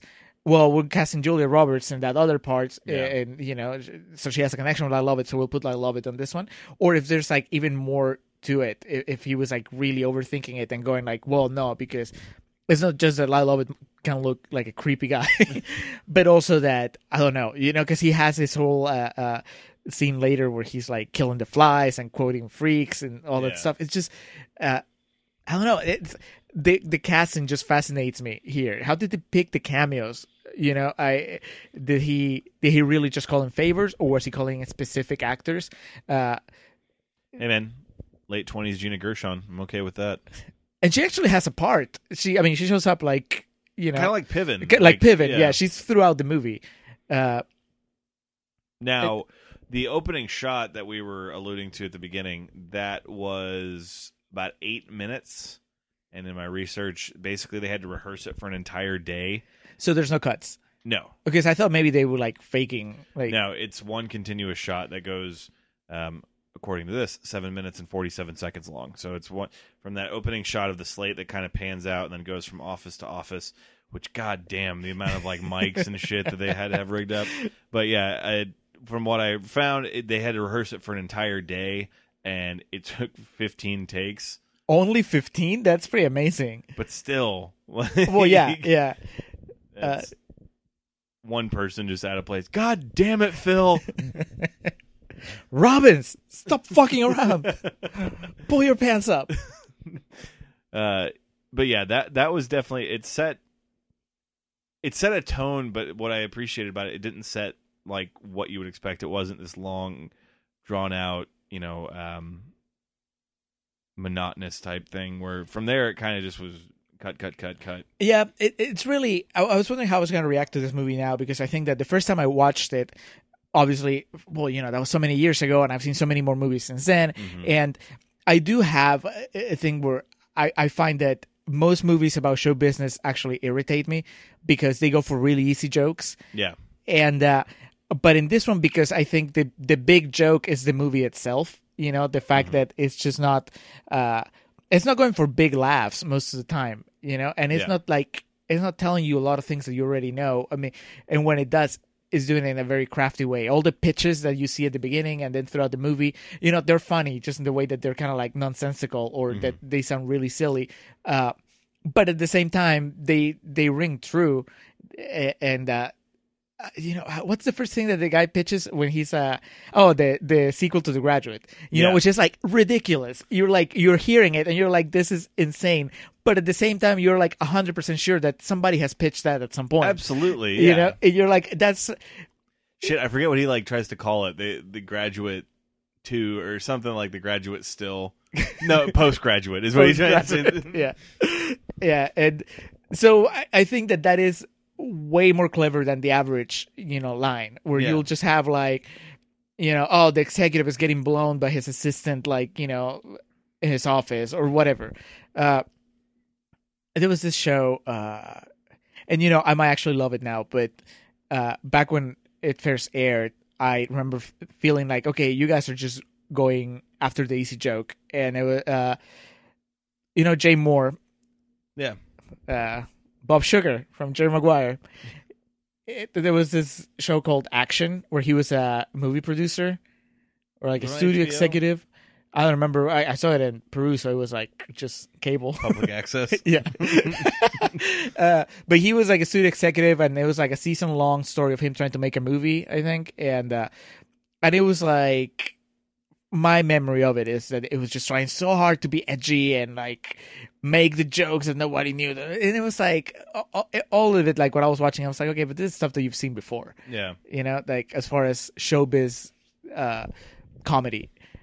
And so that's the entire opposite of something like this, where you're like, it's just like all the way in showbiz, like you're surrounded by movie stars, and uh, and somehow it doesn't really feel like a gimmick thing. Like it's not gimmicky because it actually has a point. It has something that it really wants to say. It felt gimmicky because I, when we watch these movies, we're looking through the lenses. Oh, of, well, like, yeah, yeah, yeah, yeah. But at the same time, and again, like I said, I'm perfectly comfortable with going back and revisiting this just on my own because there were definitely things I liked about it and could see getting more out of when I'm not, you know, just purposely trying to be cynical. Because yeah, it doesn't beat you over the head with it. It's literally at the end of Expendables while they're riding motorcycles, it plays the boys are back in town. so it's like, oh, okay. Yeah, this one it has. You know, I was again back to Contrarian's Corner. I was criticizing like the the overuse of uh movie posters and taglines, but I actually really like that Dude, we fucking lost it when he was leaving for Mexico, and it, it zoomed in on the M is for murder poster. yeah, yeah, the tagline is like the worst crime of all or something. Yeah. It's just right after he's a complete shit to his girlfriend. Uh, I really like it because it also just shows you. I mean, I could be hundred percent reading way too much into it, but I really like the fact that it opens up to just is this portrait of this woman of this man that's uh, surrounded by this toxic environment you know movie making where you, you just if that's all you talk about if this is where you function 24/7 and you're surrounded by these posters and these stories and whatever then yeah well then you kill a guy and you don't really feel that bad about Yeah. it you know in his mind he's like the hero He's of the story fantasy. yeah yeah yeah, and everything the way he acts every decision he, he makes it just has to do with that Mm-hmm. uh and he's not but he's not a monster in the sense that he's completely unsympathetic i mean it's a huge achievement that we're still with him throughout the entire movie we Yeah. never completely turn off from rooting for him i i still want him to get away even after he's being a horrible person Selfishly, I wanted Fred Ward to have to kill someone to keep him clean. Just to have a Fred Ward freak out scene. I did find it very fascinating that he has top billing along with uh yeah he's just like part of the ensemble i mean he has as much screen time as i think the studio had Yeah, but Robin uh, or Tim Robbins and uh, Greta on the cover of the Criterion, it's them and then Fred Ward. and Ward. then fred ward God bless him. yeah I think Altman was just throwing him a bone. It's like, hey man, you got commercials and being DJ Qualls' dad ahead. You know, I, I want to give you a little something here. So I mean, Gallagher didn't make top billing, and he's kind of the antagonist in this movie. yeah, if there is one, You know, he's the closest to like the guy that were. You know, Yeah. I, I mean, you could see Whoopi Goldberg as another one, or even D'Onofrio. that is great too. We were talking about it in Contrarian's corner about how he, uh, David Kahane. I'm sorry, man, you have the wrong guy. I yeah, I couldn't remember who played him, and then like I told you, I didn't recognize him until you know we got to the credits. By modern standards, he is fairly unrecognizable with the Kramer hair and the glasses and everything. Yeah, I mean the last two movies that I've seen him in were uh, Jurassic World and uh, and then he's Kingpin and Daredevil, so he's bulked up and uh, no, not the movie. I'm sorry, the- Okay. the, Netflix TV show. That's the problem of having a podcast, an audio podcast. I just gave Julio a very confused look. No, say, he- he is not wasn't Michael Clarke Duncan. Duncan. I know I've said this three times already, but I'm definitely going to have to go back and rewatch it just because um, it's kind of a lot to take in, and especially hearing your perspective on it, watching it a second time, and kind of having that of like, okay, it doesn't matter that he, this thing happened, so it just kind of yeah, that that was at least my experience this time, where Mhm. I was just like giggling a lot because I just knew I knew how the murder plotline ended, so I was just like soaking everything else in. And the Uh, witness swears on her mother's grave, and Whoopi, where the fuck is your mother buried? that is amazing. That might be one of the funniest moments in the movie. Yeah. uh, yeah. No, that was that was great. Uh, I haven't seen many Altman movies. I've seen. Uh, You seen Popeye? I haven't seen Popeye. I saw Prairie Home Companion. Uh, I saw uh, the one with Clive Owen, where it's uh, it's not upstairs downstairs, but that's basically the thing. And that is also like a murder mystery. But so you see like the it's like one of those high class British homes, and so you have the British royalty or whatever. They're like on What the top floor. that? That? was one of his last movies. It might have been the one that he did before um, Prairie Home Companion. And uh, The company, no, the, the Gosford company Park. Gosford Park. There you Okay. go. Yeah, the company is that with uh, Chris Rock and Anthony Hopkins? That's not Altman. Though. Pretty sure that's an action movie. Uh, no, the company with Neve Campbell, Malcolm McDowell, and James Franco. The hell, I know. Good lord, that that is a murderer's row if I've ever heard one. I I didn't even know about that movie. No, From 2003, made one third of its budget back. that was James Franco before his Oscars uh, hosting duties. Yeah, when he looked exactly the same as he does now. no, Popeye. Robin Williams plays Popeye. Shelley Duvall's Olive Oyl. I've seen the pictures. I, I might have even seen the trailer, but I just I don't know. That my It's Popeye. yeah. Uh, Shelley I Duvall is fairly talentless still. being a I watched this documentary about The Shining. Uh-huh. Uh, She was like apparently like impossible to work with on that, right? Really, I, I, I mean, what I heard was the documentary is not about The Shining; it's about people that see conspiracy theories in The Shining. Oh. and uh, but there was like a lot of clips from the movie. But what I've heard is that uh, Kubrick was like a complete asshole to her, like That's it. I torture knew there her. was a problem, but like he was, yeah, it wasn't her. My bad. Apologies to Shelley Duvall. Duvall. You're okay. Um, I know you're having problems currently, but uh, it was Kubrick. Yeah, he was piece of shit to her. Yeah, uh, but no, I I know Altman is well known for just doing like ensembles and just big sprawling stories with huge casts. Uh, I've never seen Short Cuts, and I really want to because that's that's always sounded like the perfect movie for me to watch. Um, but you know, I really I love PTA's Magnolia, and everybody would always talk about Short Cuts when they were talking about Magnolia. So. Uh, that's on the list. But I was surprised. I was, you know, the Criterion sale happened, and we already talked about doing the player, and I saw that it was there, and I was like, oh, let's take it, and I'm let's gonna- hope that it's better than I remember. I'm gonna jump on this. Uh, yeah, and that was part of it too. The player was like um, Altman's return to big Hollywood type thing. So, like after the '70s, he kind of went into the later '70s and early '80s, excuse me, did a lot of more low budget things because he rejected the Hollywood system and the way it was. So, I suppose as a comeback goes, is to make a statement. He definitely did the right, uh, chose the right path on this one. he was like, hey, you know, like all those things I've been complaining about the past few years. Let's laugh about it. Let's put it into a movie and just Yeah. laugh about it. Let's bury the hatchet. And then Hollywood was like, okay, is it gonna make money? Cool, we're friends again. Let's do it. Um, and we did get a Lily Tomlin cameo as well. There's just too many to name. I halfway through the movie, I started regretting not writing them down as I saw them because it would be a huge list, and then the credits actually have a list of all the cameos. Mm-hmm. But uh, yeah, Scott Glenn and Lily Tomlin have a cameo, and that. And I did verify there was a deleted scene where Jeff Daniels is playing golf. Okay, so at some point, I've uh, I have to have seen it twice then, because how else do I know that deleted scene? You dreamed it. Or uh, maybe I dreamed, or maybe you know, maybe I saw it online. I don't know, but yeah, I I remember seeing that. yeah, I mean, Unless Peru got like the print with all the deleted scenes in. like Where you waited you waited five years for this, so we'll give you all the footage. when you were talking about a show, you were like, the show, I was just waiting for you to be like, it premiered in 1993, Saturday Night Live.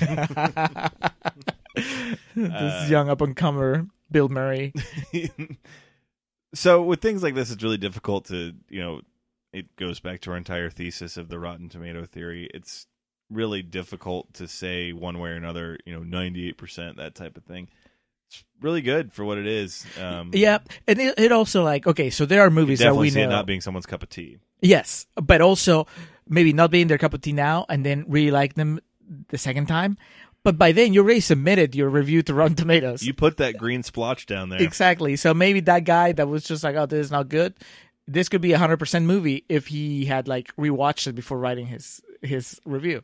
Uh, Imagine, you know, it it again, it just tells you shows the complexities of movie watching and movie making. Yeah. and how everybody loses when you simplify it into like, well, good movie, bad movie, red, green, go.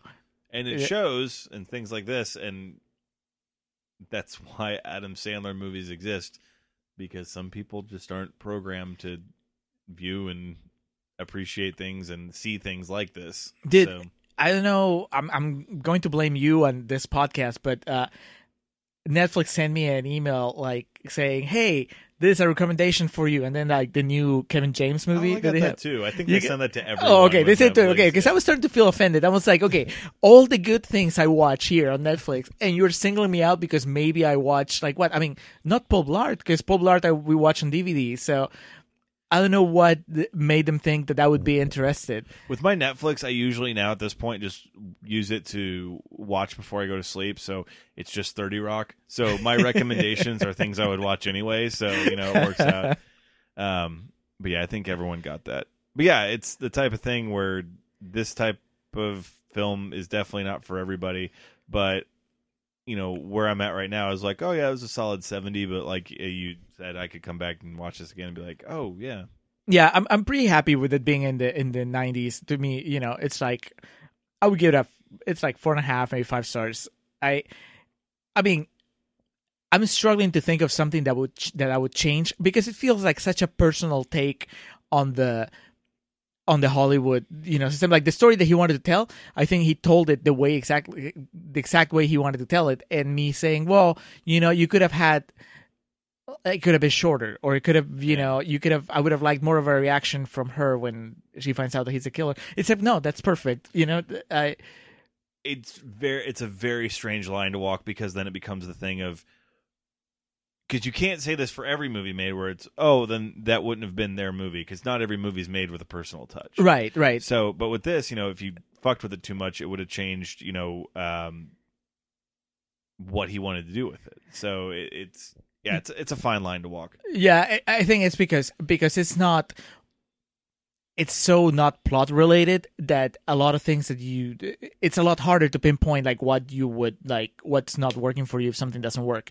you know if it's not related to the plot when it's a related lot to of the plot people's problems with Christopher Nolan's movies. It's like, but yeah, if you change that, it would fuck up his entire movie. So Yeah, like I'll say, like there's there's a, a a Jeff Goldblum cameo at the party that I really, I mean, it's like the very definition of pointless, you know, Yeah. because by now it's like him talking to Gallagher, and uh and you see him like it goes on for like a little bit, and they keep And- cutting back to it. Right, it keep- but it doesn't achieve anything. And by now, you've already seen Gallagher like sweet talking other actors. You know, you saw him with with John Cusack and Anjelica Huston and whatever. So you know, I could say, okay, well, the movie might be like a little shorter, it might move a little faster if you just got rid of the Jeff Goldblum cameo. But I'm like. That's kind of like a petty criticism, you know. I'm like, no, he wanted the Jeff Goldblum cameo, and it's not. It doesn't ruin the movie, so Yeah. you know, no, just leave it there. Just let it be what it is right now. In in it works. Uh, yeah, that, I- I mean, if I, I would like to go back in time and just talk to myself when I watch in the movie theater and just tell them, hey, go back and watch it next week again and see how you feel about it. Don't wait twenty years. No, Come on, man. Um, but yeah, that was the player. Um, God Almighty, we're the Entourage movie next. dude, I can't wait. We're gonna bring up the player a lot during the Entourage episode. Uh, I'm warning you because the parallels are pretty amazing. Uh, Yeah, well, th- yeah, I can't wait. uh, as someone who's seen collectively probably five episodes of the show and never gotten the point, I'm not particularly excited about the movie, but we'll see what happens. I've seen two and a half seasons, uh, and then our friend Eddie, who has said that He's he watched the entire series. Yeah, he's watched the entire series. So Bless he he said that he would like try to record something for us, so we could have like he could be part of the episode in a way, because he felt like it it was his cold duty. open. Yeah. And, can, and now the contrarian. Live from Austin, Texas, it's the Contrarians with Eddie Strait, Jeremy Piven. Bobby Moynihan. um, yeah, so that was episode number 36. Um, a new day here in America. Yes, it is. Do you have Do you have any uh, Trump's America plugs? Uh, Trump's America plugs. I do have one, in fact. So yeah, the aforementioned Criterion sale that went on. I went and um, back in June or was it July? July is when I I really cleaned up. I got like five or six of them, but this one I kept it pretty modest. I got Valley of the Dolls, um, Punch Drunk Love, and I got Boyhood as well. And I put Boyhood on while I was cleaning the other day as an attempt to just have something on as background noise, as you know we discuss we do when we do Mhm. that kind of thing. Um, and within ten minutes, found myself entranced in it. And I had seen that movie during its original theatrical release, but truthfully, um, as I've told you, Julio I had a really bad experience in the theater in terms of it was full of just a bunch of teenagers that thought it was a comedy and were just laughing at everything, and it really was distracting. And you know, a first experience of the movie can shape it, um, similar to uh, when The Dark Knight came out at my the theater I was working at the time.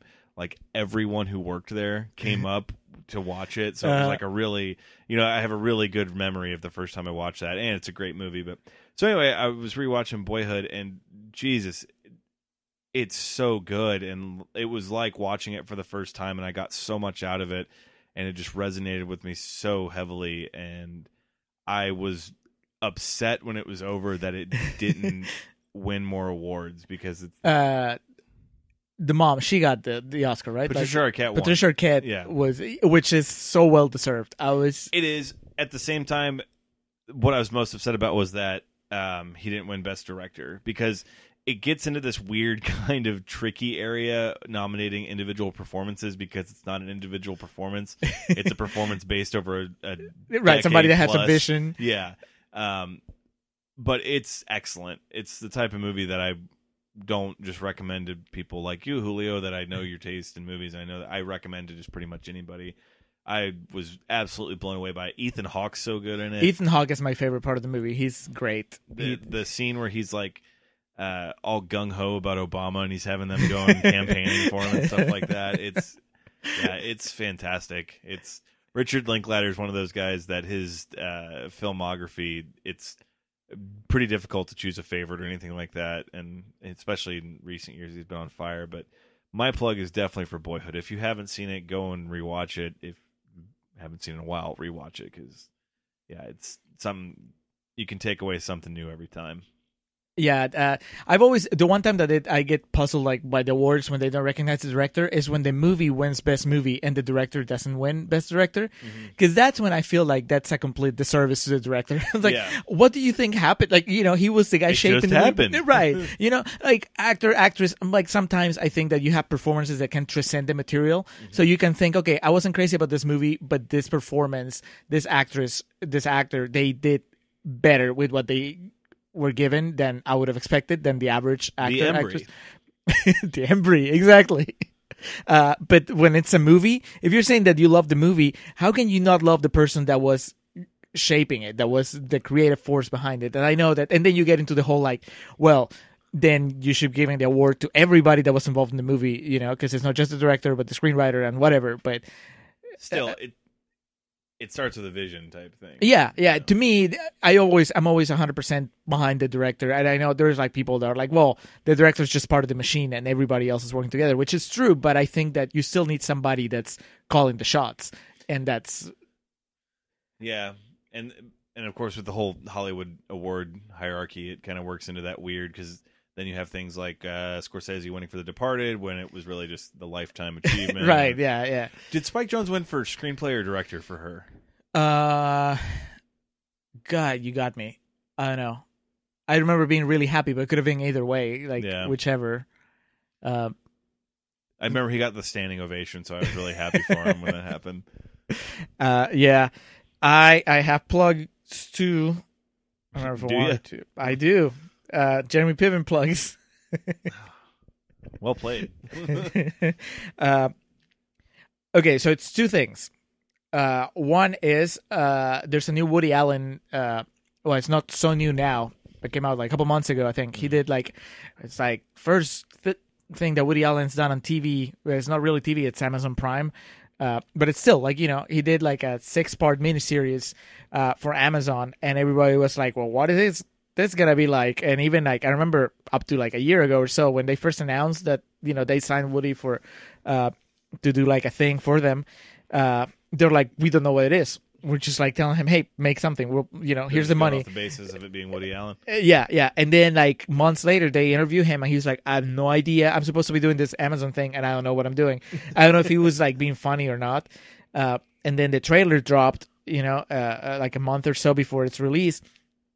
And I'm like, wow, this looks great because you know the last couple movies, the Woody Allen movies I've seen, maybe more than a couple, like they were not great, great. You know, even when they're entertaining, I wasn't like super happy with them.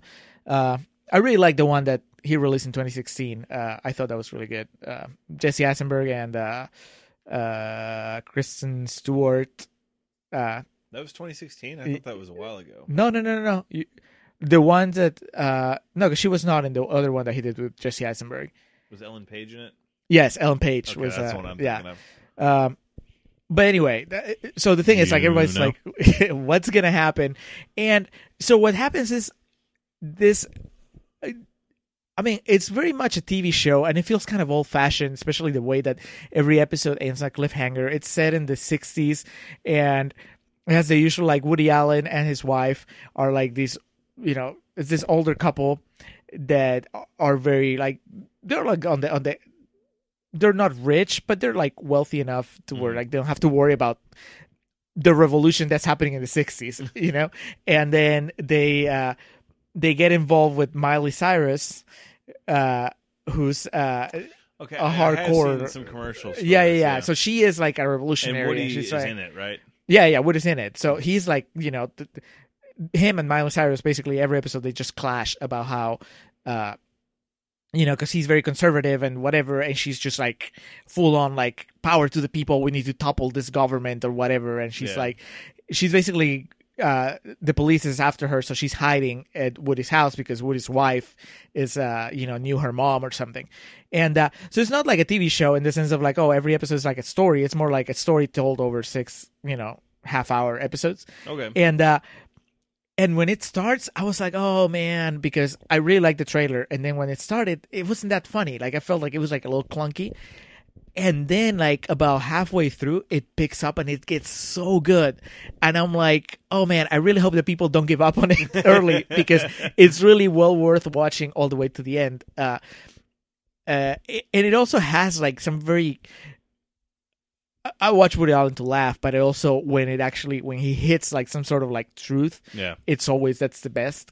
And there's a moment where he's arguing with his wife, you know, because he's like, we should turn to the police, or you know, I, I don't agree with the things that she does, the things that she's preaching, and uh, and they have an argument, him and his wife, where she's just basically saying maybe we should get involved the way she's getting involved because there's a lot of important stuff going on in the country. And and we're just kind of like sitting back because we have the luxury of oh it doesn't really affect us directly. And it, we should do something. And Woody's like but we do something you know it's called voting. It's called being part of the process. And and it's still funny. Like the argument they have is pretty funny. But but it's like, oh wow, you're talking about something that's extremely relevant to America right now. You know, where he's talking about how like what I do is I go into a voting booth and I cast my vote, and you know, and I take part of the process. Uh, I don't go out there like you know bombing cars. Yeah. and uh, I think that happens in the second episode, maybe, or even like early in the third. And I remember that's when it like won me, and I'm like, okay, I'm sticking with this until the very end, just to see uh, what happens. So it's called Crisis in Six Scenes, because I guess six movies. But you would think that that means that every episode is one scene, but no, every episode is just like its own thing. Uh, and I, dude, by the time you get to episode six, all the things, all the balls that he's had like up in the air, they all come crashing down, and it's amazing to watch. It's like really funny. Uh, and it has like you know little cameos because again like we were talking when we were watching the player and how like I'm like how does he get like all these people here you know when Yeah. you're somebody like Richard Altman or Rich, Robert Altman you can get anybody I guess to like come into your movie for like a little bit and also Woody when you're like Woody. Allen same thing you can just get uh, Michael Rapaport has like a really funny cameo like in the last episode and it's like, well, he's been in a few Woody Allen movies, so of course he'll come in and like get paid scale just to like be there, you know. So that's that's pretty cool. But yeah, that is my plug for this episode. I think it's been mentioned several times on the podcast or alluded to, but I did watch Deadpool recently, so I just wanted to update. I'm trying to remember if like, yeah, yeah, th- we haven't talked since you watched it. Then No, Okay, so tell me. Liked it. Liked it. Three stars. Yeah, three yeah, three bags was- of popcorn. Is, It was is perfectly fine. Yeah, it was a solid three bagger, maybe even four. Um, Where do you put it in the in the X Men universe? Oh God. Well, I haven't seen Apocalypse yet. Um. Well, you know, X two is the best. All right, we'll start. We'll start off with the wrong foot there. but, but okay, Uh, no, it was basically pretty perfect for what it needed to be for the shitty precedent they set originally, and utilizing Ryan Reynolds for what he was or what he could be for that. And yeah, it's it's a hundred percent his comeback from Green Lantern. Oh, as yeah, far as like the superhero genre, it's just- absolutely and um just every like the story works out and, and my girl gina carano of course not going to complain about seeing that tj Miller. miller yeah i mean it's simple but it's all funny Yeah, uh, I my only complaint was that I felt that it was sometimes the its low budget kind of show a little bit Mm-hmm. because in the universe where it is, I mean, it goes out its way to reference the X Men and the X Mansion and whatever, and then all you get is like a pretty shitty Colossus. And and who a- never turns back into a human. Right. And then uh, uh, a teenage mutant that kind of looks like like the mutants in the third x-men movie which Yeah. all look like more like gang members than actual like superheroes or supervillains. I knew colossus was in it but when they showed the xavier School, i was like oh like, yeah. Uh and even like the bad guy i mean he's okay but he's not it's it all looks pretty unimpressive compared to ryan reynolds' deadpool. Yeah. It- so it was fun but it was it was still fun. It was just like okay, this would be better if it had the bigger budget and they could go places. And I'm guessing that's but what the sequel is going to be. i assume they sacrificed a bit of that budget because that had to be r-rated and they didn't think it was going to make its return and then it fucking Oh, made a killing oh, yeah, yeah, yeah. so yeah. the sequel is definitely going to be Which you know, I read somewhere that the the writer director's not coming back for the sequel. Like they had creative differences, and so he parted it's ways. the what was that Keanu movie that came out that everyone went shit batshit about? The oh, uh, John not Wo- John Wick. John Wick. I thought at first you were talking about, you were talking about the Keanu movie with Key and Peele, where they're Oh no, looking no. for their cat whose name Johnny Keanu. Mnemonic. Uh, uh, yeah, John Wick, the director of that's doing the sequel. Okay, that's but John Wick's not a funny movie. Well, we'll see. I mean, yeah, I'll watch it. He Oh, said, yeah. "Did you watch the the post credit scene where he's like saying, "Hey, next for the sequel, we're getting cable. Like we're cable's coming in. Oh Like, yeah, yeah, yeah. Um, yeah, it, it was fun. They'll cast our boy uh, Dolph Lundgren as Cable. That'd be fantastic. Then I I don't know if you saw like I posted on Facebook or something. 'cause somebody posted a picture on the when we posted the Punisher episode. Mhm. They posted a picture made made a comment about uh, Dolph Lundgren being the perfect Cable. Or Jeffrey And- Dean Morgan. Yeah, but Jeffrey Dean Morgan is in that Walking Dead right now. He's tied up. Okay. He has no time to do that. But yeah, Dolph's got that natural silver hair now. So and and the gruffness Yeah. necessary. Uh, yeah, dude. Also, like mini plug, The Walking Dead. I mean, obviously, if you're not a fan, it's not like this season is gonna make you a fan. But they, you could have thought that they painted themselves into a corner last season with the way it ended. It basically ended on a cliffhanger where like they killed somebody and you didn't know who, and then this season they were opening revealing, you know, who died. And uh, in my opinion, they did a bang up job of like navigating those waters and not really not disappointing. I thought they they did great with how they resolved that whole thing. Uh, they've certainly kicked it up a notch this season, in my opinion. Of course, you know, you'll see naysayers everywhere saying, "Well, the show sucks," but more than likely, those people hated the show way before the season started. So everyone has naysayers. Right. It's like, what are you even watching? What do you want? Dude, you want to talk? Now I'm going to go on tangent, but this is, it pissed me off so much. The reviewer for The Walking Dead for uh, the AV Club, he mentions in his review of the season finale from last season, or no, the season premiere for this season, that he, that he, was, he already started writing his review while he was watching the episode.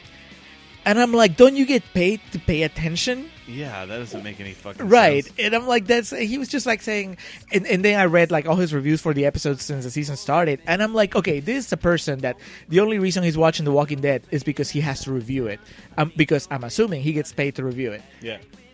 But maybe shouldn't you put somebody that actually wants to watch the show? I mean, it's okay, right? It's okay if a fan feels disappointed by the show and then they write about it. But if somebody that's already written the show off, why do you still have them writing about this? You know, because all it is is like him griping about things that when I read them, I'm like, well, I was perfectly okay with this. Yeah. You know, it. I think it kind of defeats the purpose of, uh, uh, you know, as if you can't really review something that you're not interested in.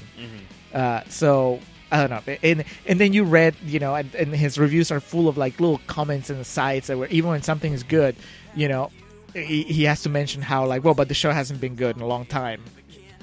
Why are you watching? Yeah. Why are you writing about defeats it? the whole purpose Yeah. of the, yeah, covering that. Yeah. Well, I'm done with my tangent. Well, I appreciate it. Um, yeah, but that was a player that does kickstart our four-parter in the showbiz industry. Um, now, if you have any feedback, any questions, comments, concerns, recommendations, anything like that, don't hesitate to reach out to us at wearethecontrarians at gmail.com. Is that correct? Yes, that is correct. We today we came to the joint realization that we do not mention our email address on our intro. We both just assumed it was part of the pre-recorded intro. But yeah, questions, comments, feedback, or recommendations, yeah, we are the contrarians at gmail.com.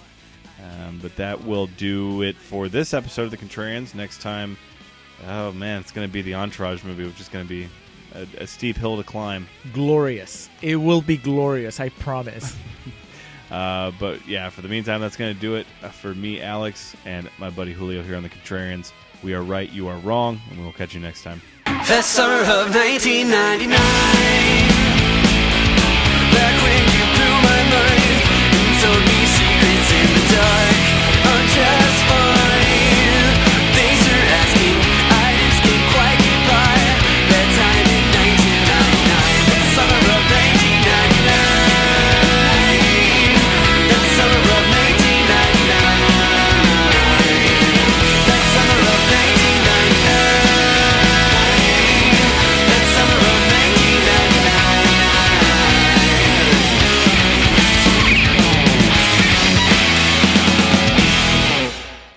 Hey guys, do you have a screenplay you need feedback on? Well, you are in luck. I, Julio, the half of the Contrarians that speaks with an accent, I'm doing official screenplay coverage now, and if you're a listener of the show, you'll get a discount.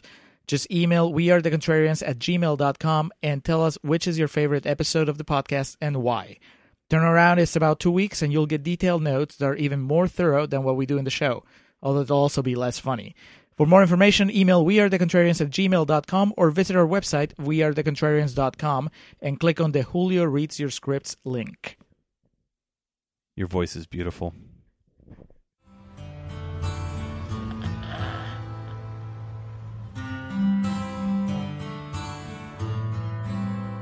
I hurt myself today to see if I still feel. I focus on the pain, the only thing that's real. What have I become? What the fuck am I watching?